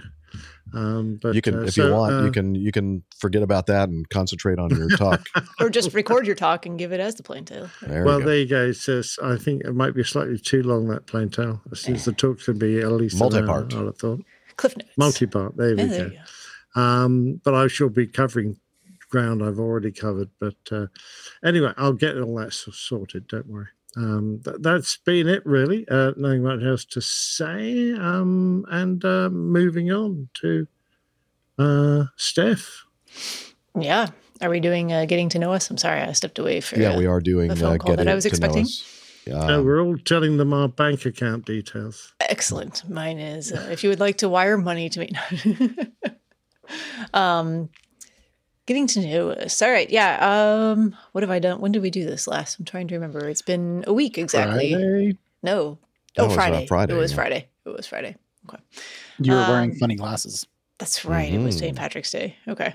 I did not do anything exciting for St. Patrick's Day. There was no going out to She was Irish with pubs us. and That was exciting. consuming lots of Guinness or anything like But that. you were in a play, though. I, I don't know if you recall. I do recall. I do recall. A That was some of my some of my finest acting work. right was you're awesome. It was amazing. It was awesome. It was amazing. Liz is saying I'm gonna, it was awesome. it was awesome. It was amazing. Wow, incredible. Incredible. What Shocking. you use? How did you how did you ever manage? I don't know. Uh, um, uh, over the weekend, I did not do any flying. Actually, um, neither of our aircraft were at our drop zone. They were flying at other events. So there was a. Um, uh, don't ask me how that works. I'm sure it has something to do with revenue and things, but bringing in another aircraft to fly at our drop zone where our, while ours were out at events um, made the most sense. So I had the weekend off. I did um, go out with the intention of doing a couple, making a couple of jumps myself, but got there and discovered that it had rained quite heavily on Friday night. Um, apparently just there because there wasn't a lot of rain at my house, um, so not too far from here. But man, our, our landing area was like a swamp. I mean, it was mushy, swampy, gross. I was like, I don't really want to be doing any sort of landings in this area, so I think I will stay on the ground. Um, so I hung out for a little while, um, drove around and picked people up after they went kind of slip sliding in on through the swampy, grassy area, and um, had a really lazy, lazy Sunday. Um, got to sleep in, didn't have to do anything. Was has not been particularly warm here, but that's coming our way. I think Nick C has been experiencing the warm weather that's on its way for this weekend, so looking forward to that. Um, lots of running. So I was wearing my London Marathon uh, t-shirt from last year, I think, 2022, and got that coming up in just under five weeks now. So training is in full swing for that. I think I did 19 miles on the treadmill on Sunday night. But it was good. I watched a lot of um, getting myself caught back up on Ted Lasso, oh, so I can start the new season. Been a big fan of that better, show. better you than me. So 19 that is what I've been up to. Yeah. Okay. Well, very good. Thank you, Steph. hmm And uh, Nick is, uh, I don't know if he can hear us. He's putting his earbuds back in. And Nick, we were wondering if you might want to uh, tell us about uh, last episode's cover art. Jiggles doesn't care. Jiggles doesn't care. yeah. Well, well, we had that flight attendant who managed to jiggle the handle of a door, and uh, the door power assist fired and opened the door and blew the slide. So we obviously needed a jiggler in uh, the artwork. And of course, Jeff has a favorite um, little uh, um, sound bite, which he often plays. Yes, I'll play it right now. Jingles doesn't care. Okay. and uh, we thought that Eagles doesn't care was a, a suitable uh, slight change to that. So uh, yeah, it was a very good suggestion by whoever on the team did that. It wasn't me. It me. was in the chat I room. just, think. uh, Someone It was from our chat. Found us. wonderful live audience slash chat room people, I think. It think. was Tim came Van up with Ram, maybe. Excellent. Probably I Tim just Van found Ramp. us uh, some suitable artwork for Miss Jiggles. And uh, did you notice she's only got one wing on her I did notice Acme that. wings? Mhm. Uh, so she's obviously a, a cabin attendant, this particular young Jiggles. No, that's interesting. At Acme, they don't do that. They they have wings on either side, so they're not. At like- Acme? Well, that is Acme. well, this Well, uh, I'm- different Acme. I'm afraid This I is proved you wrong there. Ac- uh, yeah, US Acme. Uh, never mind. I don't know US what I'm saying. Not international Acme. yeah, international Acme. I don't know. Is that For- is that a real thing? That flight attendants have one wing? uh, well, again, well, most airlines, not yeah. at not at the real Acme, I, But- I was not aware that but aware. there are of a lot of uh, airlines that are like that. You know, they only have like one uh, a wing on one side. Interesting. hmm I suppose it follows the military thing of only pilots have two wings and everyone else in the airplane gets one. Yeah, Yeah, and you should be happy with that. Um, Apparently. Uh, very nice, very nice. Do we? In uh, I think the show uh, number, Number. was uh, pretty clear. It was right, Yeah. right in the Right speaking in of the, inner wings, right? wings. Yeah. Yeah. Very nice. Well, that's right. Yeah, I took out the word fly and put in the show number on the uh, Acme. Didn't make it too uh, challenging uh, for us, which we appreciate. Yeah, I, I enjoyed that. yeah. All right. Um, I guess now we can Oh, go is- to yeah. our coffee fund. Mhm. And uh, okay, here we go.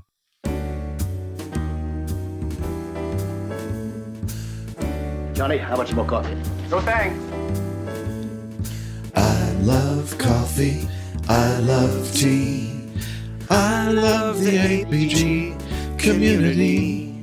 Coffee and tea and the Java and me. A cup, a cup, a cup, a cup, a cup. Oh yeah. All right. The Coffee Fund, your way to support the show financially. Many, many ways to support our show. Sending in feedback, uh, being with us uh, when we record this thing live, part of our live audience. Several are today. Um, and uh, another way, if you have some extra money in your pocket, you just don't know what to do with it, uh, you can uh, become part of the Coffee Bar Club, the Coffee Fund Cadre, and uh, join all of those great people. A couple different ways to do that. One is the uh, Coffee Fund Classic method, which is just the PayPal donation page, and that's basically set up for those who want to do uh, just an occasional uh, contribution. Although you can do recurring contributions as well. There's several uh, listeners do that. We thank you for your uh, contributions. The other way to support the show on an ongoing basis uh, is to become a patron of the show via Patreon. And uh, you just uh, pledge a certain amount per episode, and you can uh, specify, you know, the maximum amount that you want uh, to contribute per month. And uh, yeah, it's a yeah. Uh, Liz is putting up the graphic. It's a sad, sad doggy because we we don't have any contributors uh, to the coffee fund since the last. No, I know it was only since Friday. No, no new contributors. That's true. Uh, the if the, all the patrons out there and recurring con- contributors uh, via both uh, methods uh, are still there to support us. We do appreciate you. And uh, anyway, so if you want to check out uh, how to support us financially, set, head over to airlinepilotguy.com slash coffee. You'll be glad you did, and we will too. Now, time for feedback. Just send your cash. Captain. Incoming message. Okay, let's start off with this from Ted. Hi, Captain Jeff, Dr. Steph, Miami Rick, Captain Nick, and all APG guests, past and future. Oh, he forgot about the most important one, Liz. Advance warning, rather long message. Uh oh. Reet, reet. Uh, short time listener here, a few months, and I really love your podcast. I'm currently on episode 240. Ooh. Uh, and listening to your podcast is my drive to reach the end of every day. I'm listening to your podcast in chronological order, so every evening I time travel back to 2016. Not that I remember it. I was only seven. Oh my oh, gosh. gosh. Oh, jeez. So what does that make him now? 14? 14? Okay. Um, something like that. This means I will probably be hearing this sometime in early 2024. So hello, future me. okay. I have a few questions for the crew. Mainly, uh, number one, mainly for Captain Nick. Have you ever heard of the Eastbourne Airborne show? It's a fabulous air show in Eastbourne. Crazy, I know, with the red arrows making uh, an appearance most years.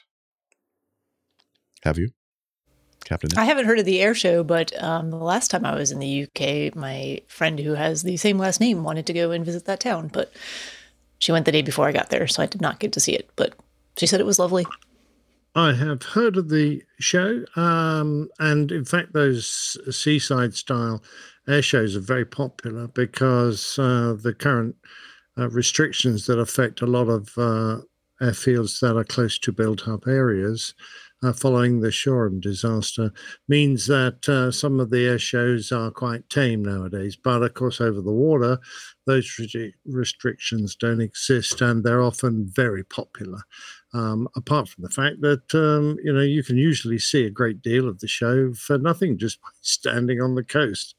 Um, they they uh, they do have usually have an area where you buy a ticket and uh, and you get lots more facilities and perhaps uh, grandstands, that kind of stuff. But uh, they they are very good indeed. Uh, but no, I've never been to the Eastbourne one, I'm afraid.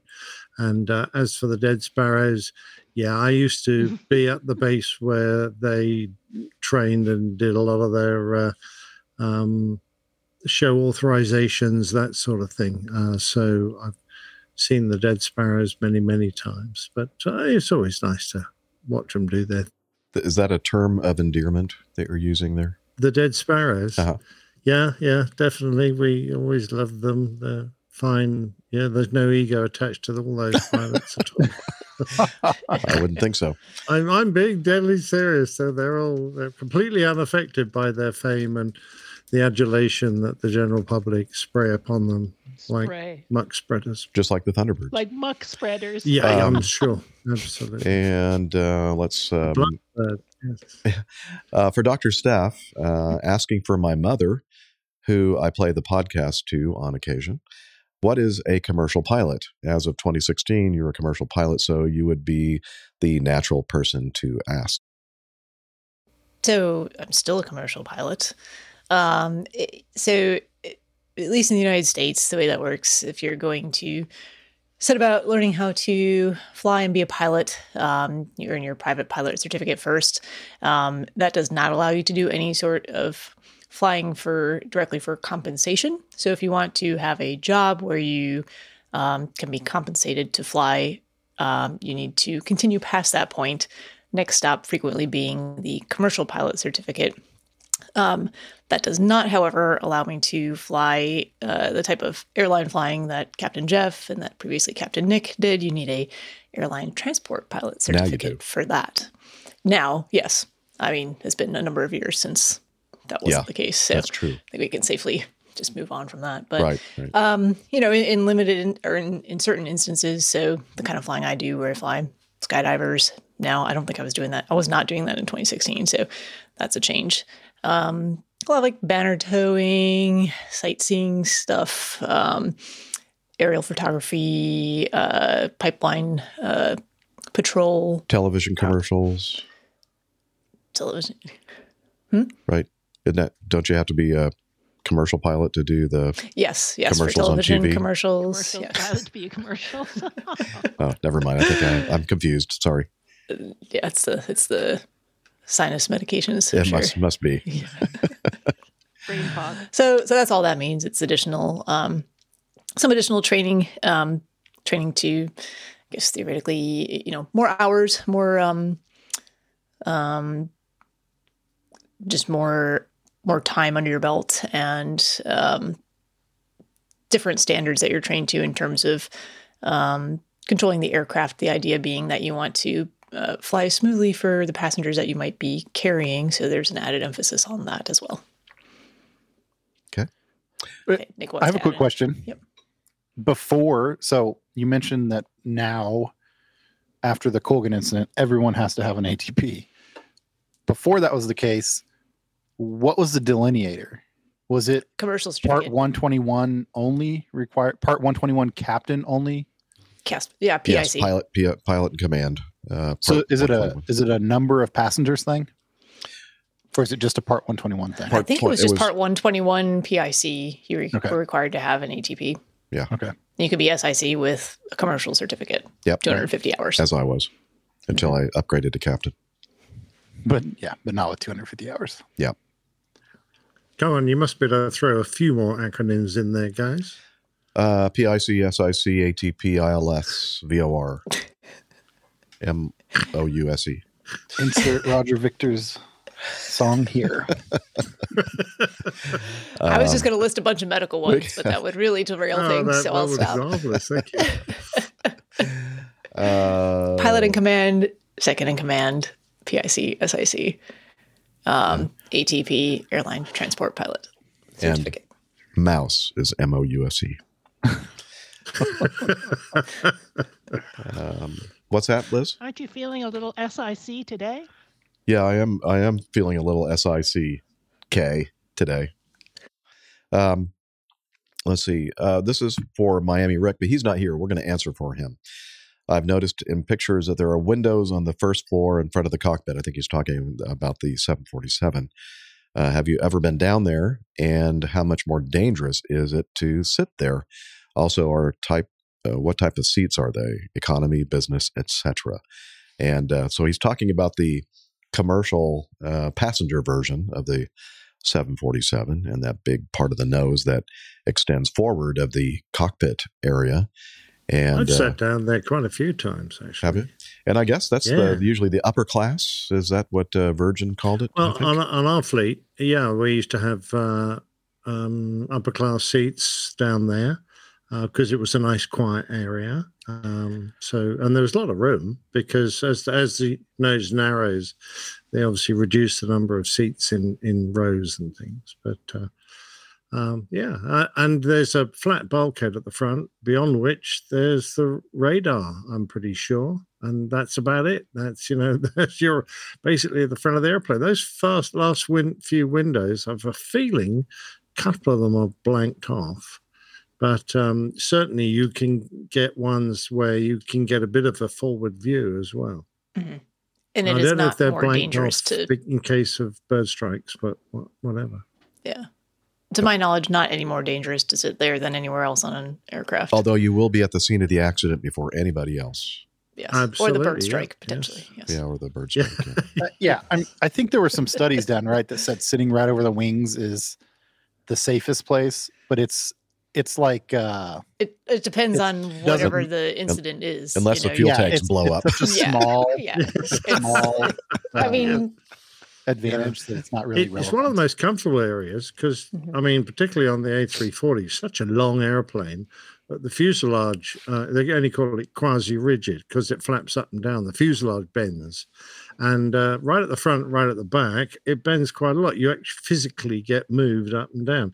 Whereas when you're in the center of gravity, which is around the base, you know, the wing roots, um, the movement is much less. It's much smoother flight back there. There's a pro tip for you right there. Um, let's see. Finally, for Captain Jeff, what's your favorite Oh, I was going to mention No. someone in there. Sorry, uh, uh, Jeff. yeah, sure. Um, yeah, the rate sitting directly behind the radar. Uh, although the most of the radiation goes forwards, there is a sizable uh, beam that goes directly behind the radar. So just bear in mind that when you're sitting just behind the radar, you uh, you might get a free vasectomy. That's the second time I've mentioned Yeah, vasectomy yeah. in one show. Maybe a show was there some sort of bet going on where you had to get that word in like multiple times? vasectomy? Just- vasectomy. Yeah. There we go. Maybe they did something else to Nick when he was under. Well, it's certainly not a drinking game. It's not coming up very often. um, I'll have you know that I've been sitting behind radomes uh, quite uh, quite a number of years, and uh, it's been 26 years since I've had a child.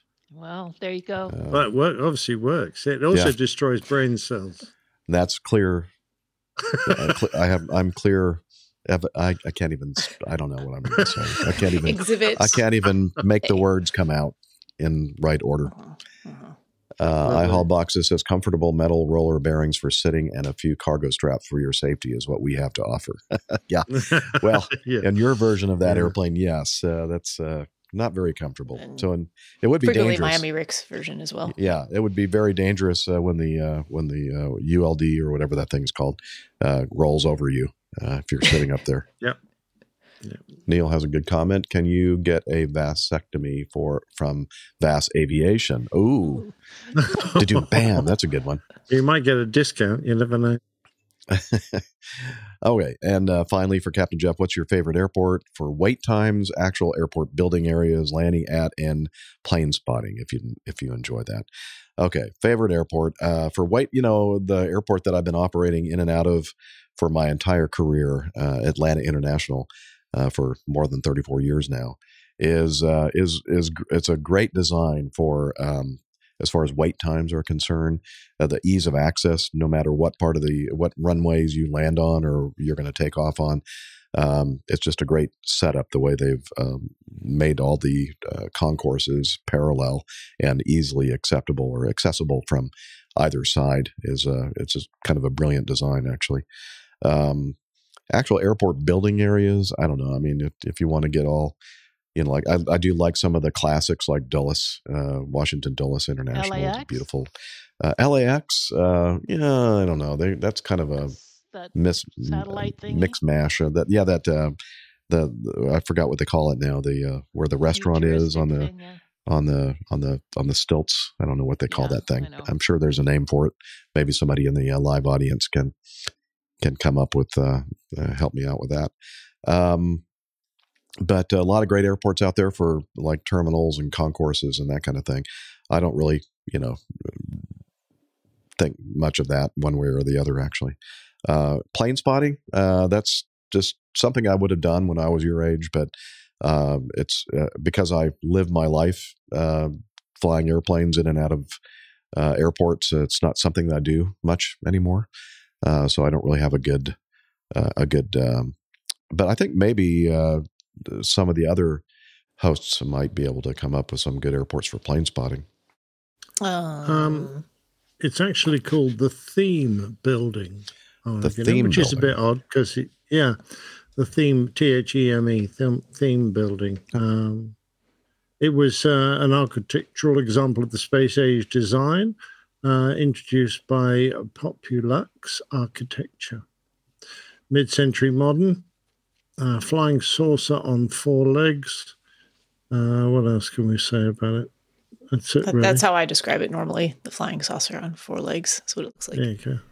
The theme. Well, speaking It of has a planes, tuned mass damper, Oh, that sounds which I thought was quite technical. clever. Yeah. Hmm. Not quite sure what a tuned mass damper is. No idea. But speaking of LAX and speaking of plane spotting, that's a good place for plane spotting, especially at the Oh. In and Out Burger. That's true. I do enjoy that. Usually the weather is fairly nice. You can enjoy your uh, your all the delights of In and Out Burger. Yes. Your animal Mm. style burger and fries and milkshake. And sit on the grass and watch airplanes, you know, basically short, short final right overhead. Um, Charlotte uh, is in the process of uh, doing some Yesterday construction. I was so- browsing.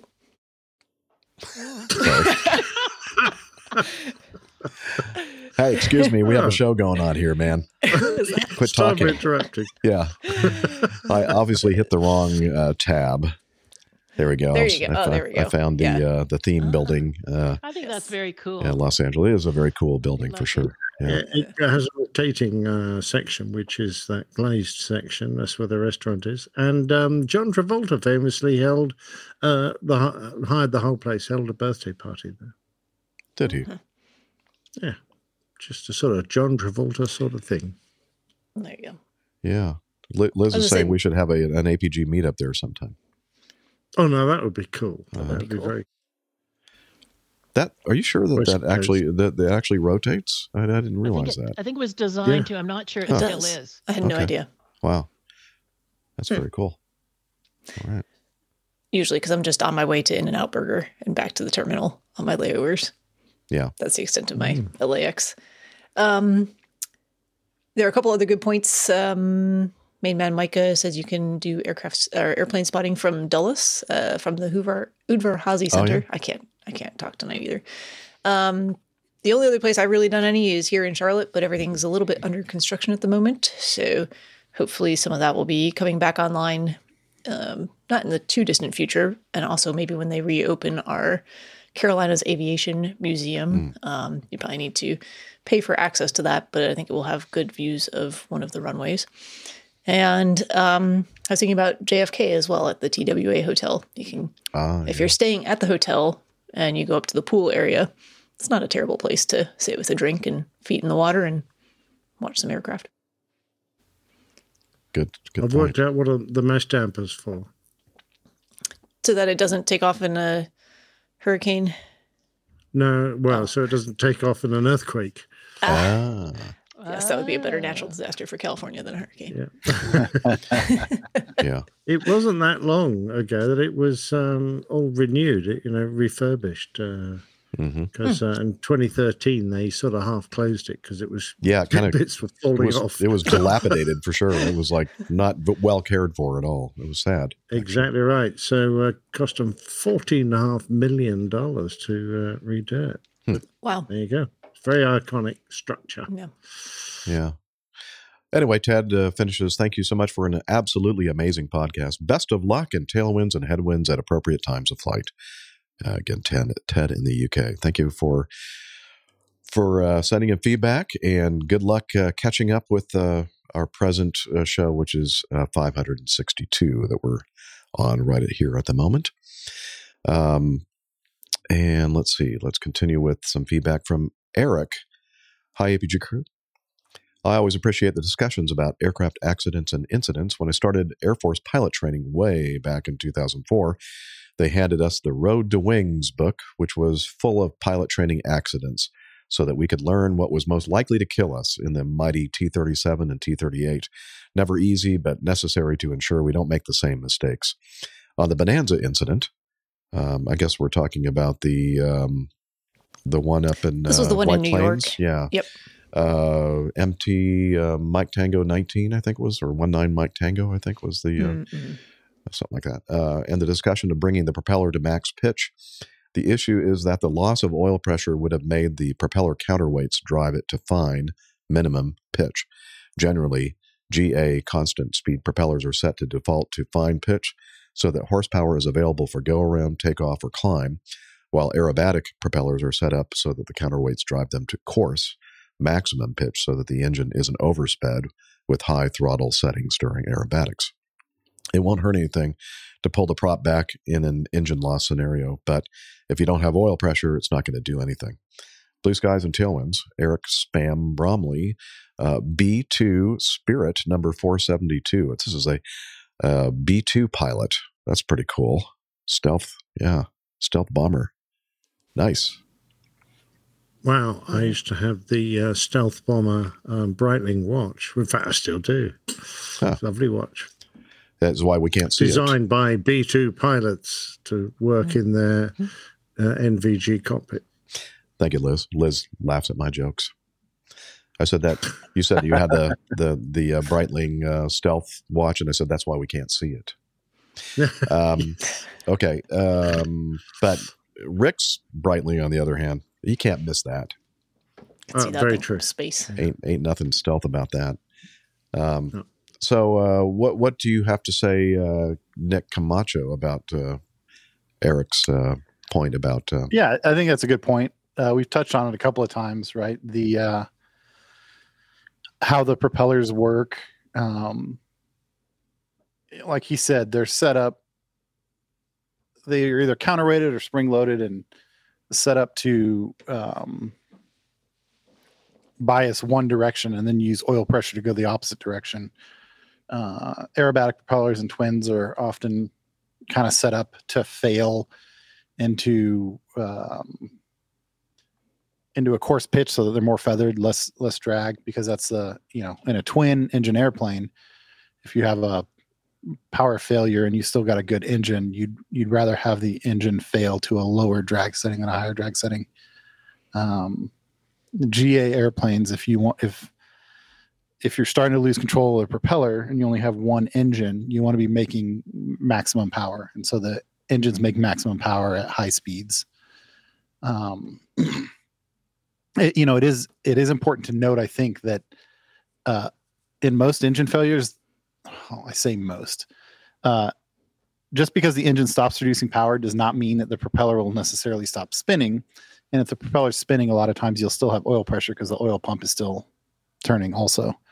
Um, and I mentioned last time we talked about this, I mentioned Tom Turner and we discussed a little bit of the uh, pulling the prop back for performance in a Bonanza. Uh, so Tom Turner, the same guy, also recently did a um, webinar on uh, engine out stats. And, and Tom Turner is a well-known um, Bonanza instructor. I think his title, he works for the American Bonanza Society. I think his title is director of uh, Air Safety Foundation, which is kind of their nonprofit and education arm. But he also has a uh,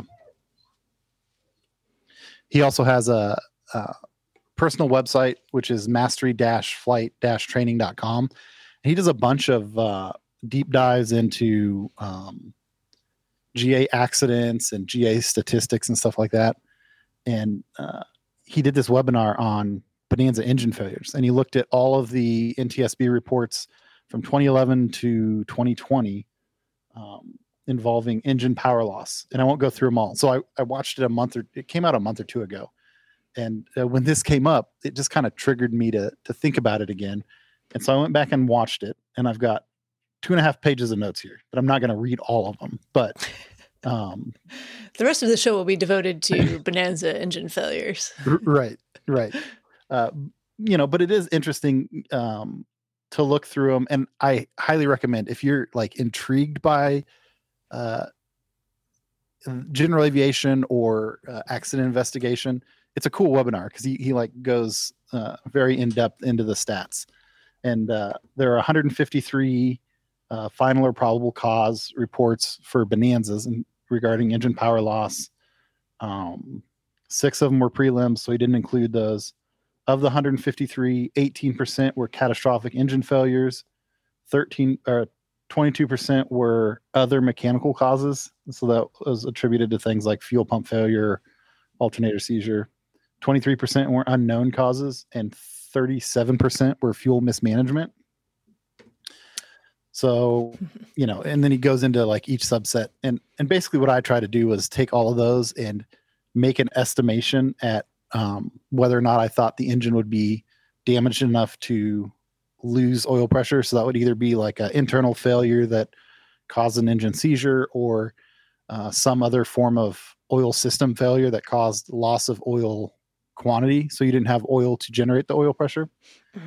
And uh, I tried to be uh, very conservative. Like if I thought there was any chance of it causing loss of prop control, basically, I, I included it in that tally. And what I came up with in my very unscientific um, poll here was that of those 153 that he looked at, uh, 75 of them had the possibility of um, loss of oil pressure, right? So that'd be like a crankcase failure. If you had a crankcase failure and you puked all the oil out, if you had a oil line failure, something like that, you know, obviously high probability that you're going to lose control of the engine. 78 of them were non loss of oil pressure incidents. And so a lot of those were the fuel management. So 38 reports of fuel starvation. So people killing the engine with uh, fuel on board the airplane still. And then obviously fuel exhaustion. There was uh, lots of stuff like, um, uh, you know, fuel line issues. There were uh, valve issues. So, uh, and the only reason I bring that up in reference to this um, article is I, I think a lot of people automatically assume if you have an engine failure, you lose oil pressure. And um, it's totally plausible that you do, but I think there's a basically like a 50 50 chance that you, you would or you wouldn't. Um, and obviously, there's lots of things that are going to affect like i don't know what speed what propeller speed you need to maintain to maintain the oil pump operation to provide enough oil pressure. Uh, you know different propeller inertias are going to windmill at different speeds. Different um, compression ratio engines are going to windmill at different speeds.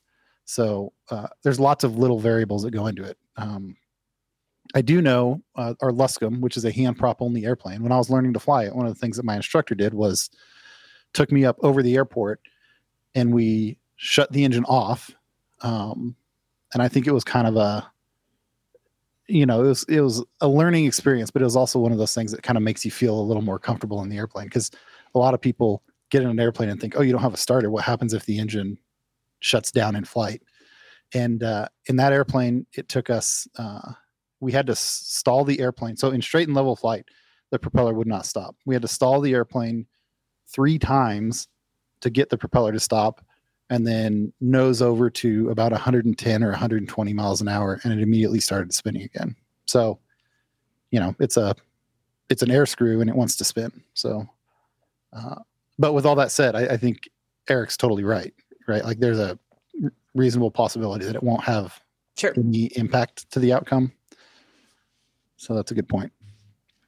Very good. We'll have a link to that um, mastery. What was it called? Mastery. Of, Mastery uh, yeah, mastery flight training. Flight And training. then there's and there's a link there. Yeah, we'll have Mhm. a link to his website and then a link to the actual webinar Okay. uh, if you want to watch. Is it the same guy that does those um, uh, things for uh, AOPA or um, Mm-mm. okay. Are you thinking of? I think you're thinking of Richard McSpadden, like the the uh, immediate analysis. Yeah. like a couple of days. No, it's a Okay. different guy. That's that's a really good. Uh, Yeah, he's pretty good. he's too. really good. Okay, very good. Well, thanks, Eric. Thank you, uh, Nick, for uh, uh, kind of clearing that up a little bit uh, regarding. filling Rick's shoes for one episode. Yeah, I was going to say I was I was just I was very hesitant, but I thought I was, I was getting so close to playing the old crickets there. Um, I thought you'd appreciate that. Nickets in this case. Nickets, yeah, in your case, yeah, very good. um, moving on with the next item uh, from David, and he says, "Hi, y'all. Does this mean that Jeff's new RV is just about ready?" And so, what is he talking about? Let's. Uh, he gives us a link to a uh, video here. Uh, let me add that to the screen. Okay, so here's a something that looks like a nose of a fuselage, but it also sounds It's like got those little eyebrow windows. yeah, it does. Kind of almost looks like a 727 or Doesn't look very Well, doesn't have a maneuverable. great turning radius. It's not does it? taxiing fast enough. no. I was just going to say the nose tip is so far in front of those front wheels. The thing's got to be a nightmare. well, that's what he's like right now. He's going. Oh, I'm not sure I have clearance here with the nose, and I think somebody's got to go Oh, over he's there. got it. and- He's got it. And, You and, got and- clearance, okay, uh, okay, I think we a got big it. RV. Look at that thing. So it's it's like an airplane RV, basically. Um, That's brilliant. Yeah, love it. So does that mean? Uh, no, it doesn't mean that. That's not the RV that you ordered. No, that's not it. Uh, although That's I don't know, sweet. maybe I should go with that one since I just learned that mine's going to be another. uh, I don't know how long. Uh, maybe I'm. I'll be lucky if I get it by the end of this year and for my retirement. Um, but we'll see how Damn that goes. Yeah, those Canadians, lazy Canadians, obviously, they're sitting around Yeah. not working. So sad. That's right. Uh, anyway, okay. Um, so uh, thank you very much, uh, David, for sending in that video. Very cute. Um, let's see. Gustav, he also sent us some uh, video feedback. He says, "Good day. I found a great reel on Instagram that I shared there as a as a message for you." As some feedback for the next show, as I, of course, I don't know when he sent this in, probably a while some ago. time ago. As uh, I know you weren't too active there, I thought I'd uh, better alert you this way too. Yeah, thank you. Because yeah, I'm not. I never go to No, Instagram. no, not really. at all. Um, so, uh, and this is uh, from Gustav in Sweden. And let me uh, play this uh, little piece of uh, video I think you'll appreciate. Here we go. Oh, you got the light! You got the light! You got the light! what a Whoop. Did did you hear the uh, the the the fishing uh, reel uh, in the line? Okay, let's. So again, I'm going to hit I'm going to hit play here in a second, and you're going to see this. Uh, looks like a was a 182 RG or what, kind of airplane was that? Um, can't tell. Oh, you got the light! You got the light! Yeah, it's like a two Got the ten. light! 210. What a Here, I'm gonna, Apparently, didn't think too much of him. yeah, he wasn't very happy with that. Let's see it again. Oh, he got the light! He got the light! Yeah, yeah, he was like only about uh, What what, a 20, 25 feet above the uh, surface of the water there. Pretty low. Yeah. And that whining noise was the real uh, Yeah. Yep, Going out, all it? the Yep. Line. taking all the fishing That's line, exactly which is probably expensive stuff, actually. Probably very much so. Yeah. All right. Thanks, Gustav. I'm not sure what the message is for us, but uh, I will not be flying airplanes that low near people that are fishing, just in case you're worried about that. Um, all right. Uh, continuing on with some feedback from Texas Anla' Shok. Haven't heard from him in a while. Uh, he says, Greetings, Captain Jeff and APG crew. Do you like Jurassic Park? Do you like the state of Hawaii? If the answer uh, to both questions is yes, well, it just so happens that Hawaii is where so many of the outdoor scenes in the movie were filmed, which is why they look so lush and green. So, if any of you find yourself in the island paradise and have some extra money to throw around, you might want to check out some of these places. I found a video not long ago that travels to these locations, at least as many as they can get access to, to see where the magic happened. One part of them is the helicopter ride. That's right, you can actually recreate the epic journey to the island yourself.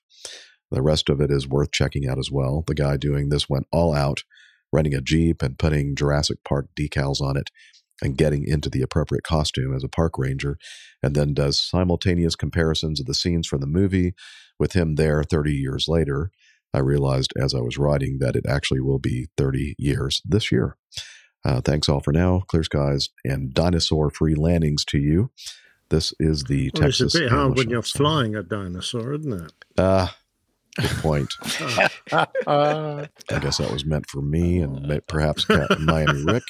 Uh, let's see. So I'm going to play just a little bit of this because I'm sure we're going to get a copyright strike. So let's see uh, what we got here. Uh, Nikki Top Guard presents Jurassic Park movie locations. And it's a, quite a long video. so- Jurassic Park is without a doubt one of the best movies ever made.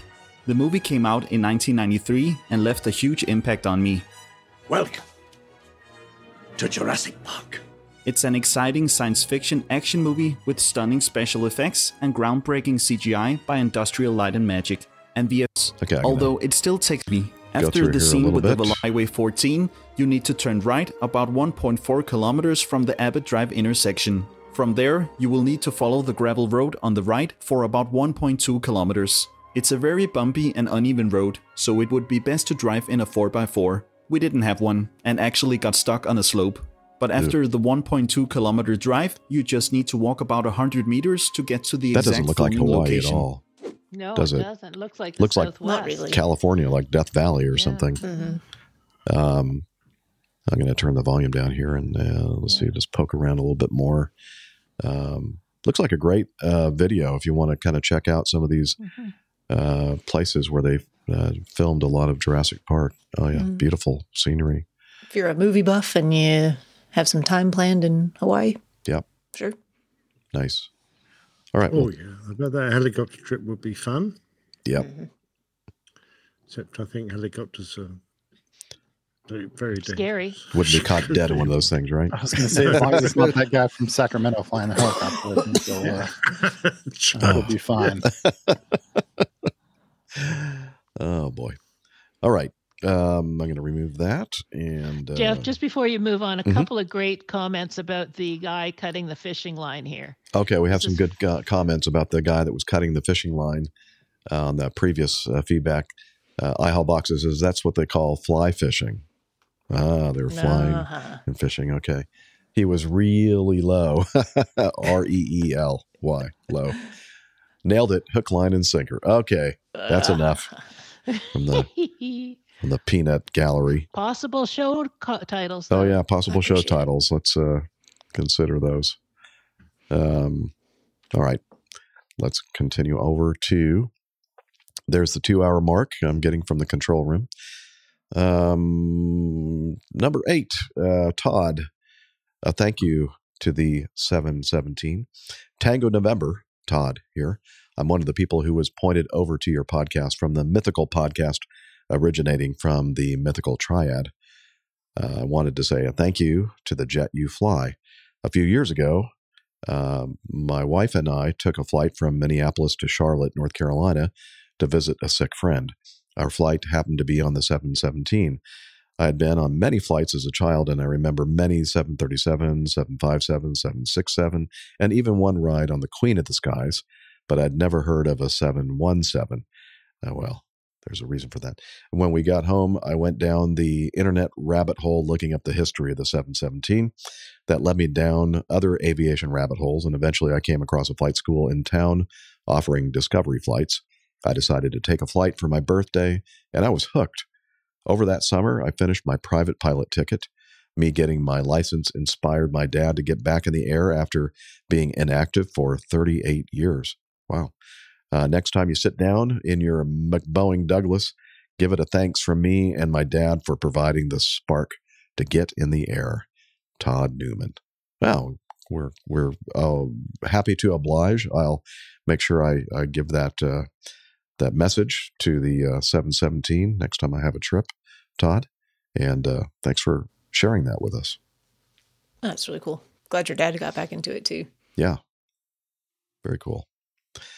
All right, uh, Jez. Hi, APG crew. Uh, I've not sent you any feedback for a while. Maybe I'm fighting off APG syndrome. If so, I'm not sure how I feel about that. It's a gift as well as a curse. Yes. So many things are uh, in my life are like that. I have a bit of an obscure question. Often, when I'm letting the dog out in the evening to do her doggedly duties, I look up and see the aircraft making their descent towards Heathrow, made very visible by their navigation lights, uh, solid in strobes against the night sky. I'm guessing that external lights are on the uh, minimum equipment list, the MEL, but I wondered what is permissible to fly without and how often they actually fail in flight, and how would you know if they did? Are there, for example, two bulbs for each light and they are changed at different frequencies, so it's unlikely they'd both fail at the same time? I'm also guessing that the retrofit LED lights have a higher mean time between failures, so it's less of an issue these days. It also helps with going green. But also wonder, oh, I should probably uh, play that, right? We're going green. Yep. Uh, it's been a while since we played that. I haven't had that in a while. Yeah. Someone pointed out, how do we miss playing that on St. Yeah. Patrick's Day? Oh, that's. No, fail. I don't know. Big fail. Absolute fail. failure. I guess we're going to have to do it all over again. Yeah. Um, Only if I can do more acting. oh, yeah. We'll have to do that too. oh my god. Uh, but, but also wonder if there are things like laser landing lights in the pipeline, and some cars have these now. It can only be a matter of time before the technology is scaled up.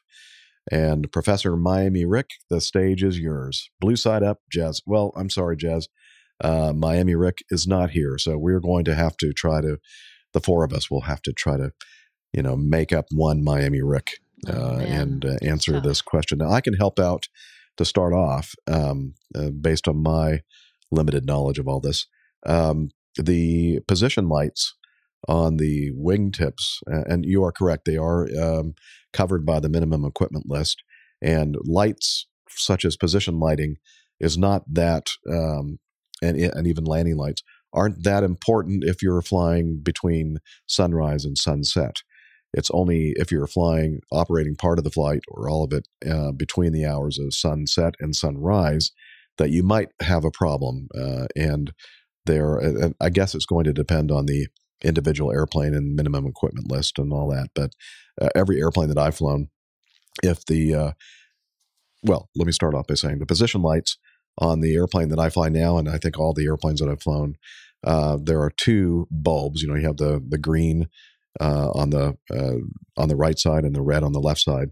I got that right, didn't I? Mhm. Um, And there are two bulbs on each of those. And uh, there's a primary bulb, which I believe on my airplane is the one that's uh, the furthest forward, and then the secondary bulb. So there are two lights, and only one light is operating at, at one time. If one of the lights burns out, then the other one automatically takes over for it. Um, and uh, the Are same. you, are you missing a? Are you missing a light, Jeff? Am I missing a light? Probably. Uh, I've been told. Your, your airplanes have a white light on the tail, also, don't they? Uh, well, I was I was getting that. I was Oh, okay. um, on the airplane that I fly. It's not on the tail. It's on the um, it's on the wingtip. Um, the white That's lights. why people keep running into you when Yeah, they're taxiing around. Well, you know, it's not a, it's not a really super long airplane, so it's not usually a problem. Um, but uh, the the white uh, light is on right just after the uh, position lights, um, and uh, the uh, yeah, that you are required again to have. Uh, I, I forgot exactly what the the deal is with that. I think if you, you can have one operating and one not operating and still be legal to fly at night. Do you have any sensors I'm to not- tell you when they burn out or uh, are, is there a sensor to show when they're burnt out? Yeah, you have a um, an idiot light that comes on your uh, instrument panel that says lights burnt out. No, we don't have a light that there's not nothing that shows us Okay. uh, when the lights the, the burned out. sensor is the uh, engineer that does the pre-flight checks. Yeah, or he in- actually puts them on and walks around. or he actually, uh, or you know, that or the pilot doing the our external walk Yeah. around, Mhm. and we That's look at that. yeah. And so we can when we go out there and we see that the the leading edge or the leading light on one of the wingtips is out and the second one is on, then we kind of make a note of it in the uh, logbook that it's on the second bulb and uh, that they need to change them out soon. Uh, but it doesn't prevent us from operating unless both of them are out. And then again, as long as we're flying during the daylight hours, it's okay. Um, so like GA ever- aircraft typically just have one bulb um, for those. So yeah, part of your pre-flight check. And there's no way to know it goes out unless it's either not on when you depart or no longer on when you arrive. right. And then you discover when you arrive, oh, okay, it's I out. have no landing light. Yeah. Awesome. or you know no before. position light or whatever but then you're you know you've already operated the flight so you're it's not like you're doing anything wrong it's just that when you notice that now that they're not operating you're no longer allowed allowed to fly during those hours uh, So- well, go ahead nick I was just going to say, going back to the white light for a minute. Yeah. That's is that on the wing tip? well Stupid place to stick it.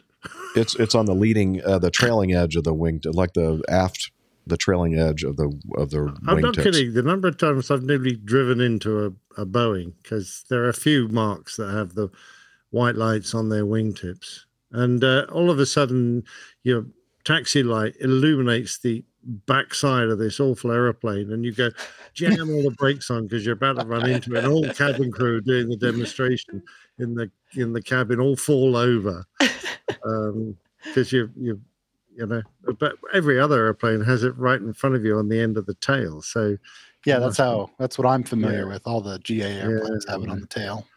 Well, I can't talk for all the Boeings, um, and as far as you know whether it's on the tail or not. I think I've flown Boeings that have, or maybe it was the L ten eleven that had on the tail. I don't know. I don't remember anymore. I'm losing my mind. i don't know which ones But- Too or much not, time but, uh, behind that radar. yeah, I think good. that's true. Steph, so true. Too much but uh, time. you only need those nav uh, those green red and white lights we call navigation lights here Yeah, and nav i lights. think they're the only legal requirement perhaps you need an anti-collision light Yeah, we, we Mhm. need one here. You need beacon or strobes. Yeah, but you, you can get away with only one beacon because if if the top or the bottom is broken, you can carry on. I think, uh, and the but you've got to get it fixed for the next flight or something. And as for opposed to the the white strobes that we nowadays have, which are just massively brighter because the actual candle power required for your nav lights is incredibly low. They, they don't actually have to be very powerful. Uh, and those white strobes that we have that are real attention getters, they're not actually required according to the navigation order, uh, certainly in uh, the UK. So if they're broken, you can get away with that for quite a while. But uh, um, just those those dim little coloured lights and the one beacon, I think, is the minimum requirement. Yeah, so here in the U.S., the uh, the strobes and the beacon are both captured on the under the umbrella of anti-collision Mhm. lights, and so you just need to have a functional anti-collision light. Um, Okay. And it's you know some guys have them like a whole unit in the wingtips. On my airplane, I have a white strobe on the belly and a red strobe on the the top. How about the airplane? Uh, um, in terms of LEDs, uh, they do have a longer lifespan. The other important thing about an LED is that the draw is like an order of magnitude smaller. So, like when I replaced, I had a, and it's not an apples to apples comparison because I had a rotating beacon on my airplane, and that is literally a light fixture on top of the airplane that has a motor in it with like it has two bulbs facing opposite directions from each other. The whole entire fixture is attached to a turntable and it's got a motor that spins that turntable. And then it's got those two two bright bulbs and that's the Don't the beacon. wires get twisted up? the wires no they don't. yeah, it only turns like Oh, five imagine. times How- before it how stops. clever is that? Then it's got to go goes the the other other way. way. Yeah. Uh, so so we're powering the light bulbs and the turntable motor, right? But um, when I went to a LED strobe from that, the draw went from like 9.8 amps to like 0.9 or 1.1 amps. So Oh wow, that I makes know. a difference. it does. It especially does when you you know um, distribute it across five or six bulbs or whatever. So Mhm. that's the other big advantage to LEDs in addition to their lifespan. yeah the um, the white lights are um, being switched over to LED lighting. Although a lot of the jets they'll have you know like the the uh, what is the uh, the regular uh, lighting technology. Uh, Incandescent? Incandescent. Thank you. Incandescent lighting or LED. Like one side could be an incandescent white light, and then uh, on the other side it's the uh, LED lights and uh, the strobe. Of course, the with the incandescent, you have the incandescent white, and then you also have a strobe light, all in the same housing. On the other side, the LED system is a, a combination. Like the, the the the top and bottom row are the are the steady white, and then the middle are the uh, strobes that come on when you you know at a certain point where you are cleared for takeoff. You turn those on. Um, let's see. O'Neill Landworm is asking, can you play disco on the turntable at the same time? That's for Nick. Uh, The, come on, the disco vibe was really turned up with the LEDs, also. I must say. Yeah. Now, if you if you have a lot of bass, that really, I mean, the amperage goes way up. Yeah. Oh, they're very true. Very true. I'm going to snitch on Turkish Airlines now because we were getting airborne out of uh, Joburg behind Turkish, uh, another A340. And uh, I noticed he didn't have any nav lights on. Uh, so I, I did what was commonly done, which is a polite way. You just hit the transmit button. You don't embarrass the chap. You just say, nav lights. And everyone that's on the frequency looks checks the to make The sure it's not on. there. If it's A- from- and nothing happened with this aircraft, so I had to go. Uh, excuse Nav me, lights. Turkish nav lights, and again nothing happened. He's still it's pitch black out there, No. uh, you know, in Africa, and uh, it's still no lights. So eventually, we he was very nearly the uh, start of the takeoff run. So eventually, I said, uh, Joe bugged out. Could you tell Turkish he doesn't have any nav lights on? So they were very good. They said, Turkish, you don't have any nav lights on. no reply. Absolutely nothing. And he blasted off into the darkness. without I any lights ignore on you. at all. Wow. Hopefully, they were going far enough that when they landed, it was going to be light again. Probably, yes. Mm. And they just didn't care. I could just hear them in the cockpit going, "Don't answer, don't say anything." yes. Surely they mean a different Turkish Airlines. Yeah. It's not us. Not us. Not us. Yes. Continue. We have a takeoff clearance. All right, bye. Yeah.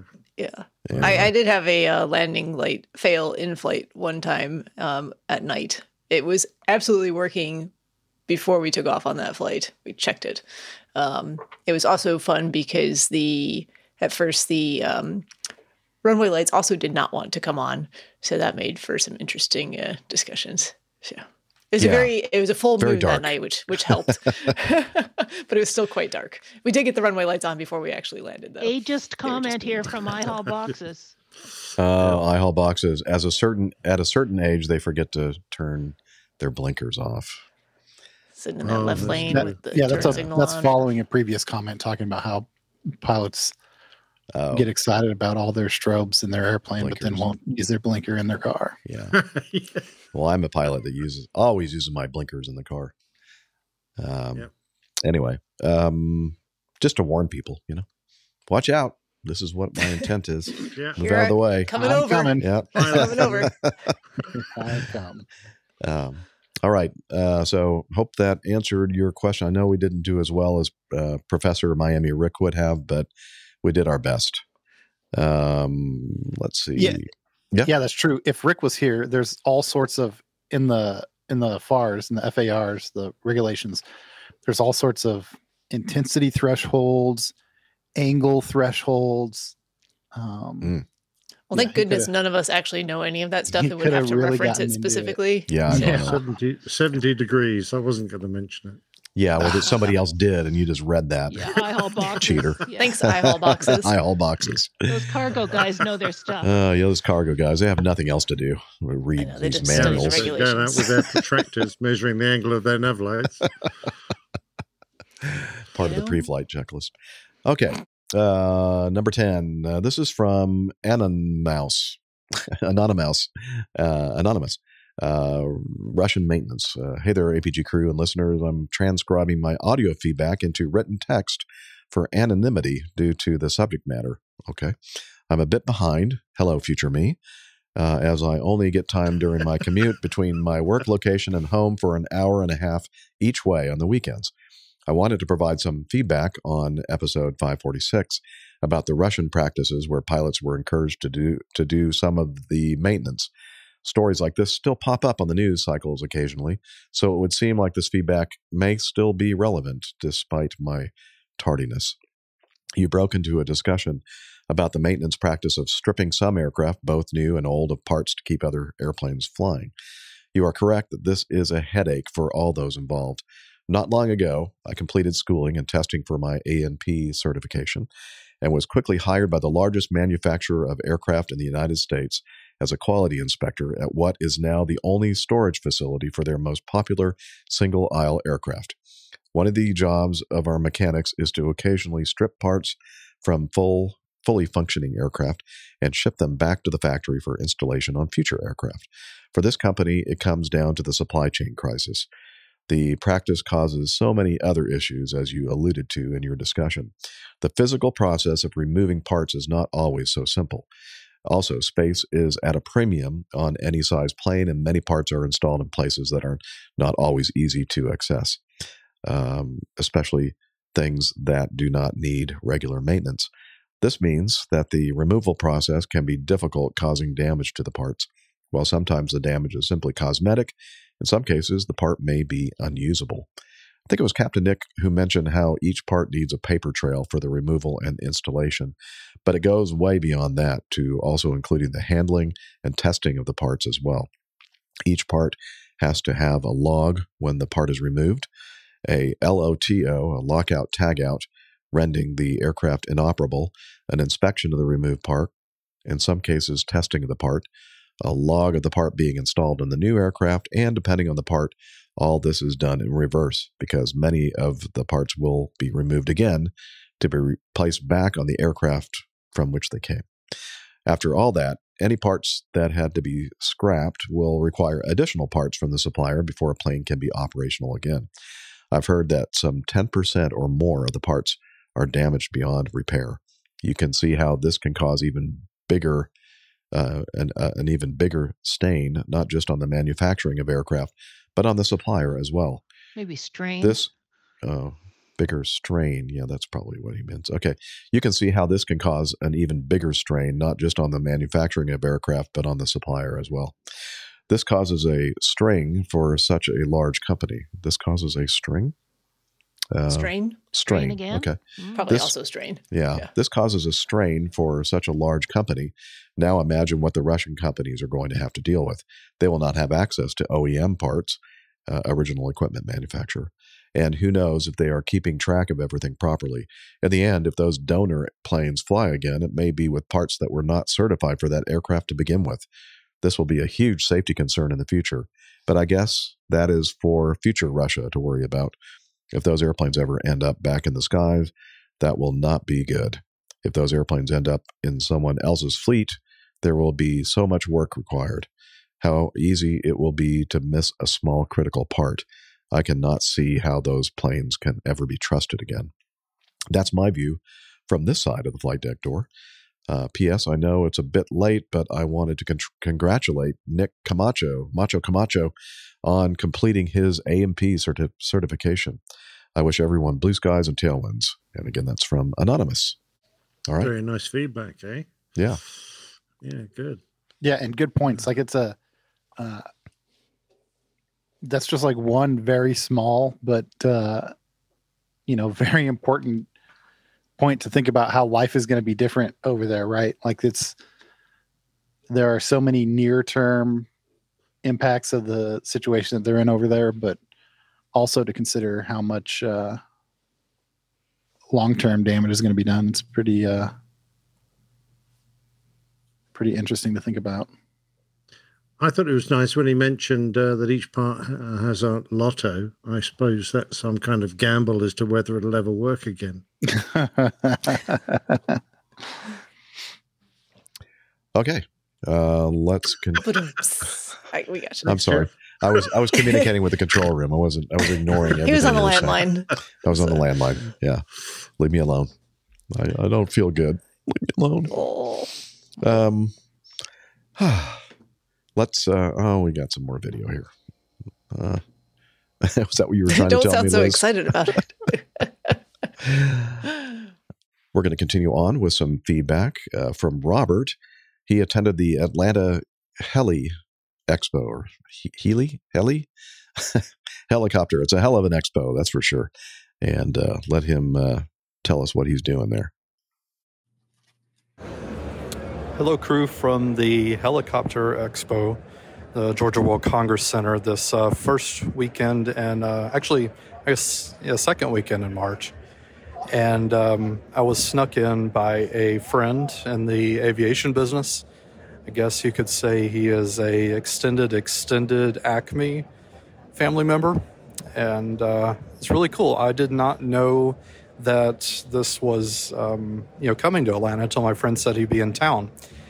And also at World Congress Center, they literally fly in dozens of helicopters. I am including a number of the uh, pictures from the event.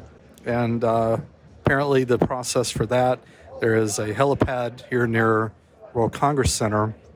They fly in there, and then they are you know moved into position. Also, apparently, the fire marshal has to come by and clear you know the area to make sure that you know there's no undue uh, hazards there. So it's really cool, quite a logistical challenge, as you can imagine, to not only move in all of these helicopters, but all of these exhibits that you see around.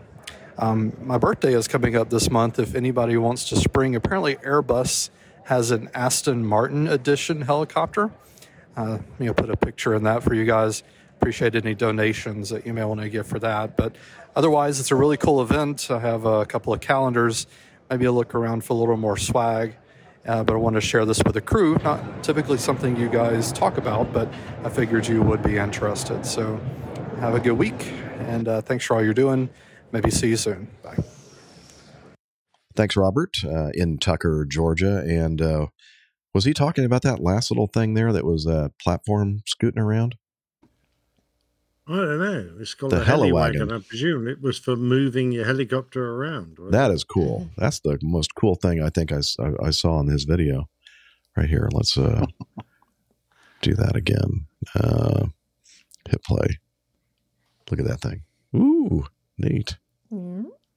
Very It reminds me Wars. of when they wanted to have like the uh what are those things like the driverless tugs and stuff to pull aircraft to Oh, yeah. Yeah, whatever came of that. nothing.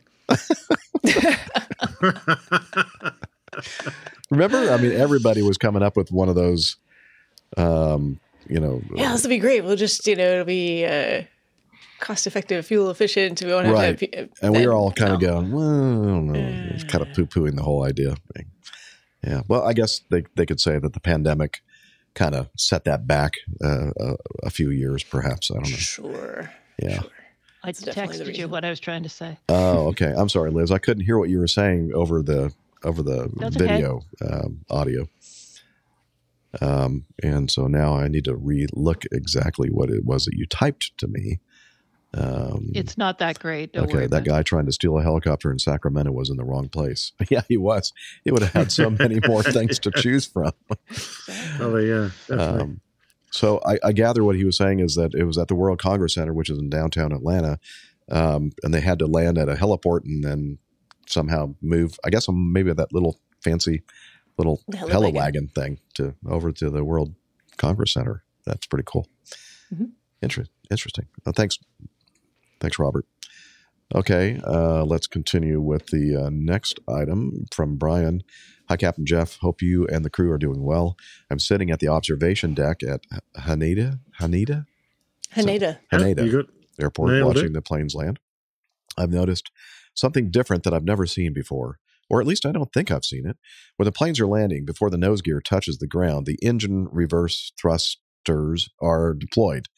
Uh, is this normal or something special for landings here at Haneda? Haneda. Uh, by the way, after this flight, I will only have. I'm I'm not very confident today. By the way, after this flight, I will have only one more flight before I'm 1K for life on United Airlines. Oh, this is Brian, pa- uh, passenger Brian, um, Pasadena, Brian. Pasadena Brian, even. Yeah. um, and uh, let's see. Yeah, it starts with a P. That's close enough. Um, our main man Micah and I are still documenting my travels at the journeyisthereward.org. Um, wow, I thought that was going to take a little bit longer than uh, uh, it has uh, for really him. been to, uh, it's been flying a lot flying. Yeah. Uh, so, uh, Brian, that's a good question. Um, so, I would like to say, and I'm sure that others will chime in regarding reverse thrust. I think it depends on the airplane. Uh, there are some airplanes that, like the, for instance, the one I fly. Um, if I, if we touch down and I put the reverse thrust levers out immediately, even before the nose wheel comes down, which is kind of what I do, uh, the reversers are not going to activate until the uh, the ground the ground sense switch on the nose wheel is compressed and makes contact, and and the airplane thinks it's on the ground, and then the reverse thrust system Oh, well, will never- start. We could get ours out with just the main wheels down. Uh-huh. I, it depends on the airplane. As I said, there are some airplanes I've flown that are like what just Nick Nick just said. In fact, I think the uh, the Mad Dog uh, didn't require the nose wheel to be on the ground for the reverse thrust to activate. Now they did kind of tell us at various times during the 18 years that I flew it, one uh, different things like How many times have they changed their oh they, mind? they change it all. It's you fine. know, it's not fine. It's you know fine. how this it's works. not fine. As new people come into the uh, and they take over positions in Ah, never management, done that. Yeah, we're going to change this. anymore. We're going to change this. And no, now we're going to change it back the way it was like 20 years ago. Um, but uh, there was at one point where they said, okay, you you know the nose wheel has to be on the ground before you deploy the thrust reversers, uh, and then or some well the nose has to be coming down and almost touching down, and you can put it's. I don't know. It depends on the airplane and the and the operating uh, standard operating procedure for the airline. I guess. I guess is the way to answer that question.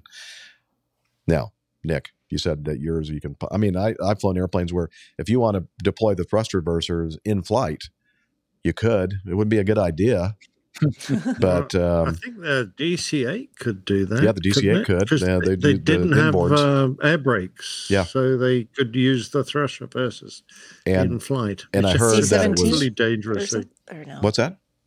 Something about the C seventeen? No, or am I making C-17, I don't know if they actually have reversers that Uh, come there was out. something odd. I but they have totally like blown, uh, blown lift uh, systems that I don't know.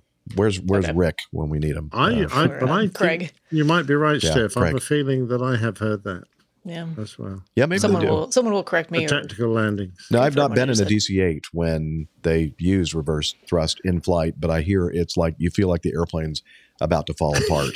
I mean, it's not something that they Yeah. would do routinely because it's Yeah. not comfortable feeling. It just shakes the whole airplane. Um, Yeah.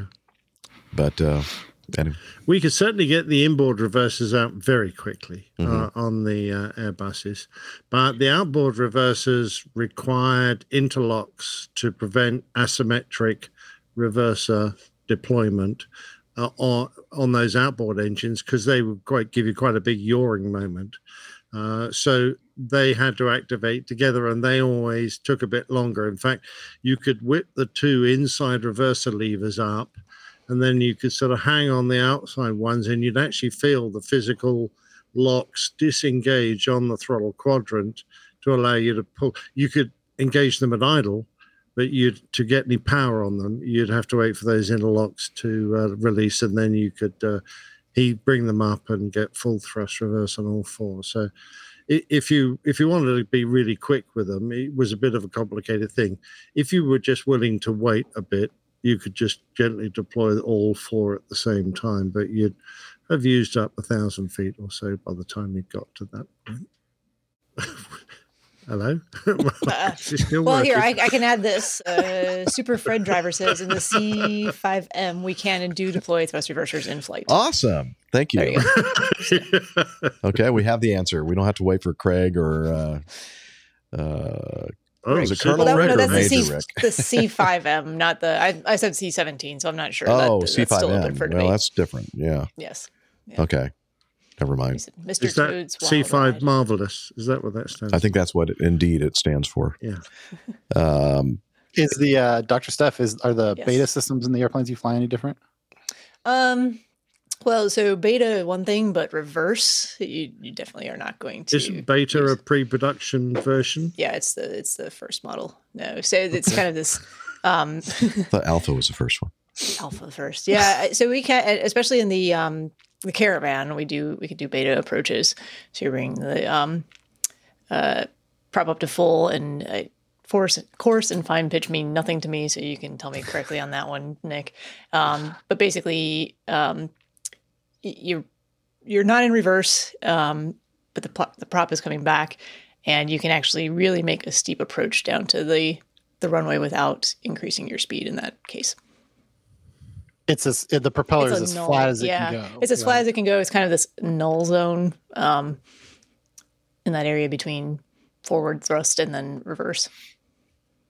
So there's no there's no logic gates that keep you out of that in flight. There But is Do you not. have any sort of switches like Jeff was talking about to keep you out of reverse in flight, Nope. or do they just say don't do that? Don't do that. Just don't do that. Don't do that. Not smart. Nope. There and to my knowledge, there are actually instances where that's been causative in uh, accidents. So Yeah. yeah, I mean, there's a gate. So as you're bringing the prop back, you would have to actually like there's a little Lift mechanism up to the- lift yeah. and then come over the gate. So you would have to do that. You don't have to do that to um, um, be in beta though.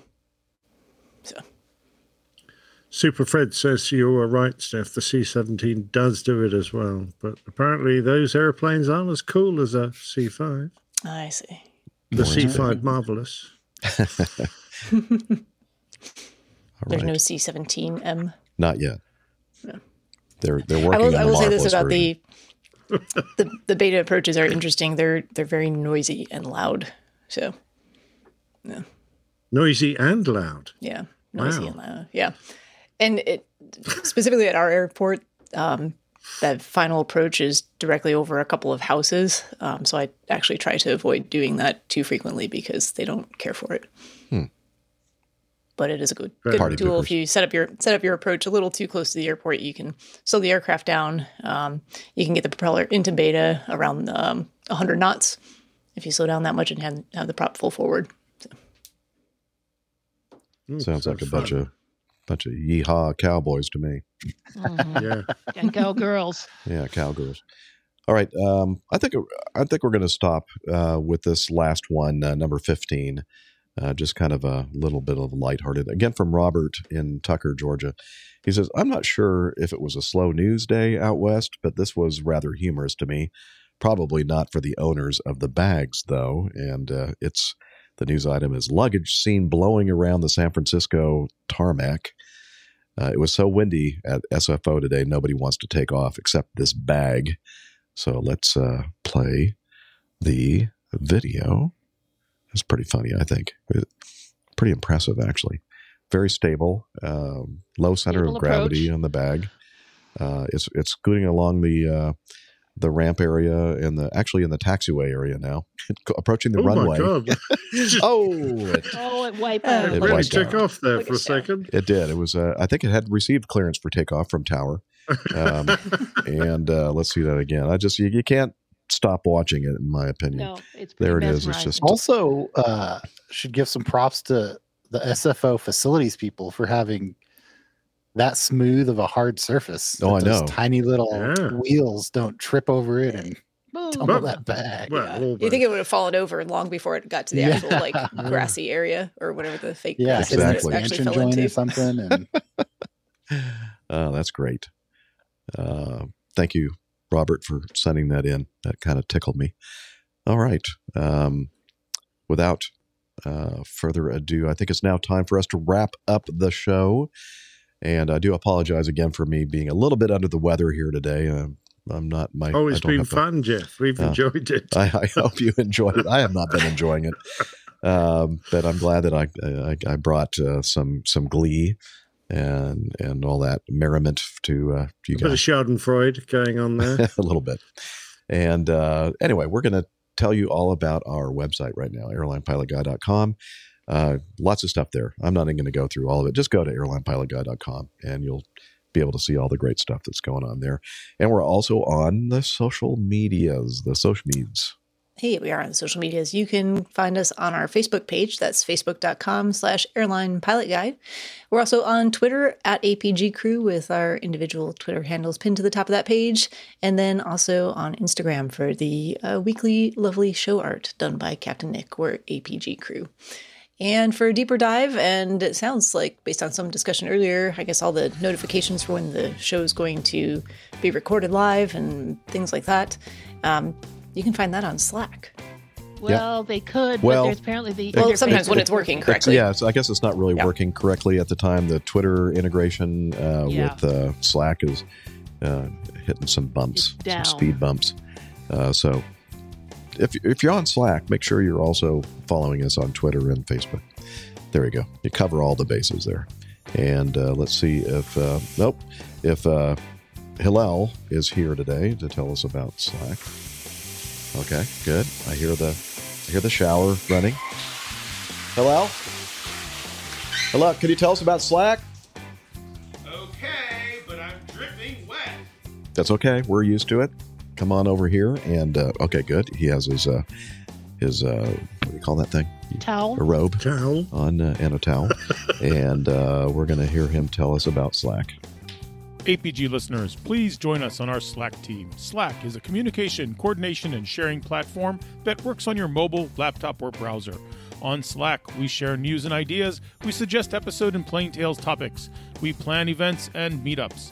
To get into the Slack team, please email me at slack at airlinepilotguy.com. That's S L A C K, Sierra Lima Alpha Charlie Kilo at airlinepilotguy.com. Or send me a tweet with your preferred email address to at Hillel, and I'll send you an invitation. That's Hillel, spelled Hotel India 11 Echo 1, and see you in Slack. All right, Where's thanks. the soap? It's in the soap yes, dish. it does, doesn't it? We don't use soap anymore. Shower gel. All right. Um, am I still on the air? I hope so. Okay. Yeah. Because someone has We're still here. Okay, good. I wasn't sure. Uh, righty. Uh, what happened to uh, Nick Camacho? He's gone. Had to leave. I Uh, yeah, I guess. Okay. Yeah, you got fed up. Well, that was all he could take. Yeah, I'm out of here. Uh, anyway, uh, so thank you, Hillel, uh, again. Uh, send an email to him. I, you know, I still haven't asked him if that email works. Uh, Hillel at airlinepilotguy.com, but I, I think it does. Anyway, uh, well, I don't really know what else to say anymore. Um, I guess we should say uh, thank you for being with us today. Tell all your friends. Uh, don't tell them about this specific show because it was crap. but uh, anyway, um, thank you I for. really enjoyed it. I'm glad you did. Uh, thank you for hanging out with us. Uh, a special thanks for our, uh, our, our what do you call them? Live audience people, uh, the uh, chat room people, Chat room. and uh, also a great uh, thank you to Liz Piper, producer in the background, trying to keep me That's straight. not fair. Well done, Liz. And oh, look, I have the fade out working again. Yay. And very uh, until next time, wishing you all clear skies and limited visibility and tailwinds. Talons, Douglas. Cheers, y'all. Bye, buddy. Take care. Yeah, he's up in the sky. It's the airline pilot guy. Good day.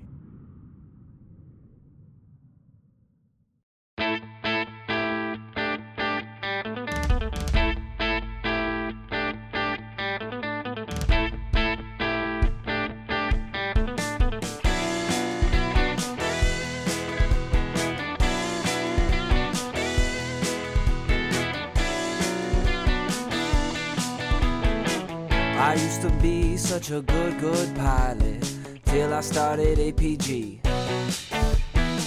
I opened doors for little old ladies, I helped them to their seats. Airline pilot guy, I fly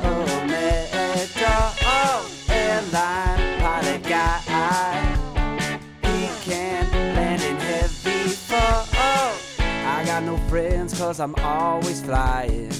I just don't have the time.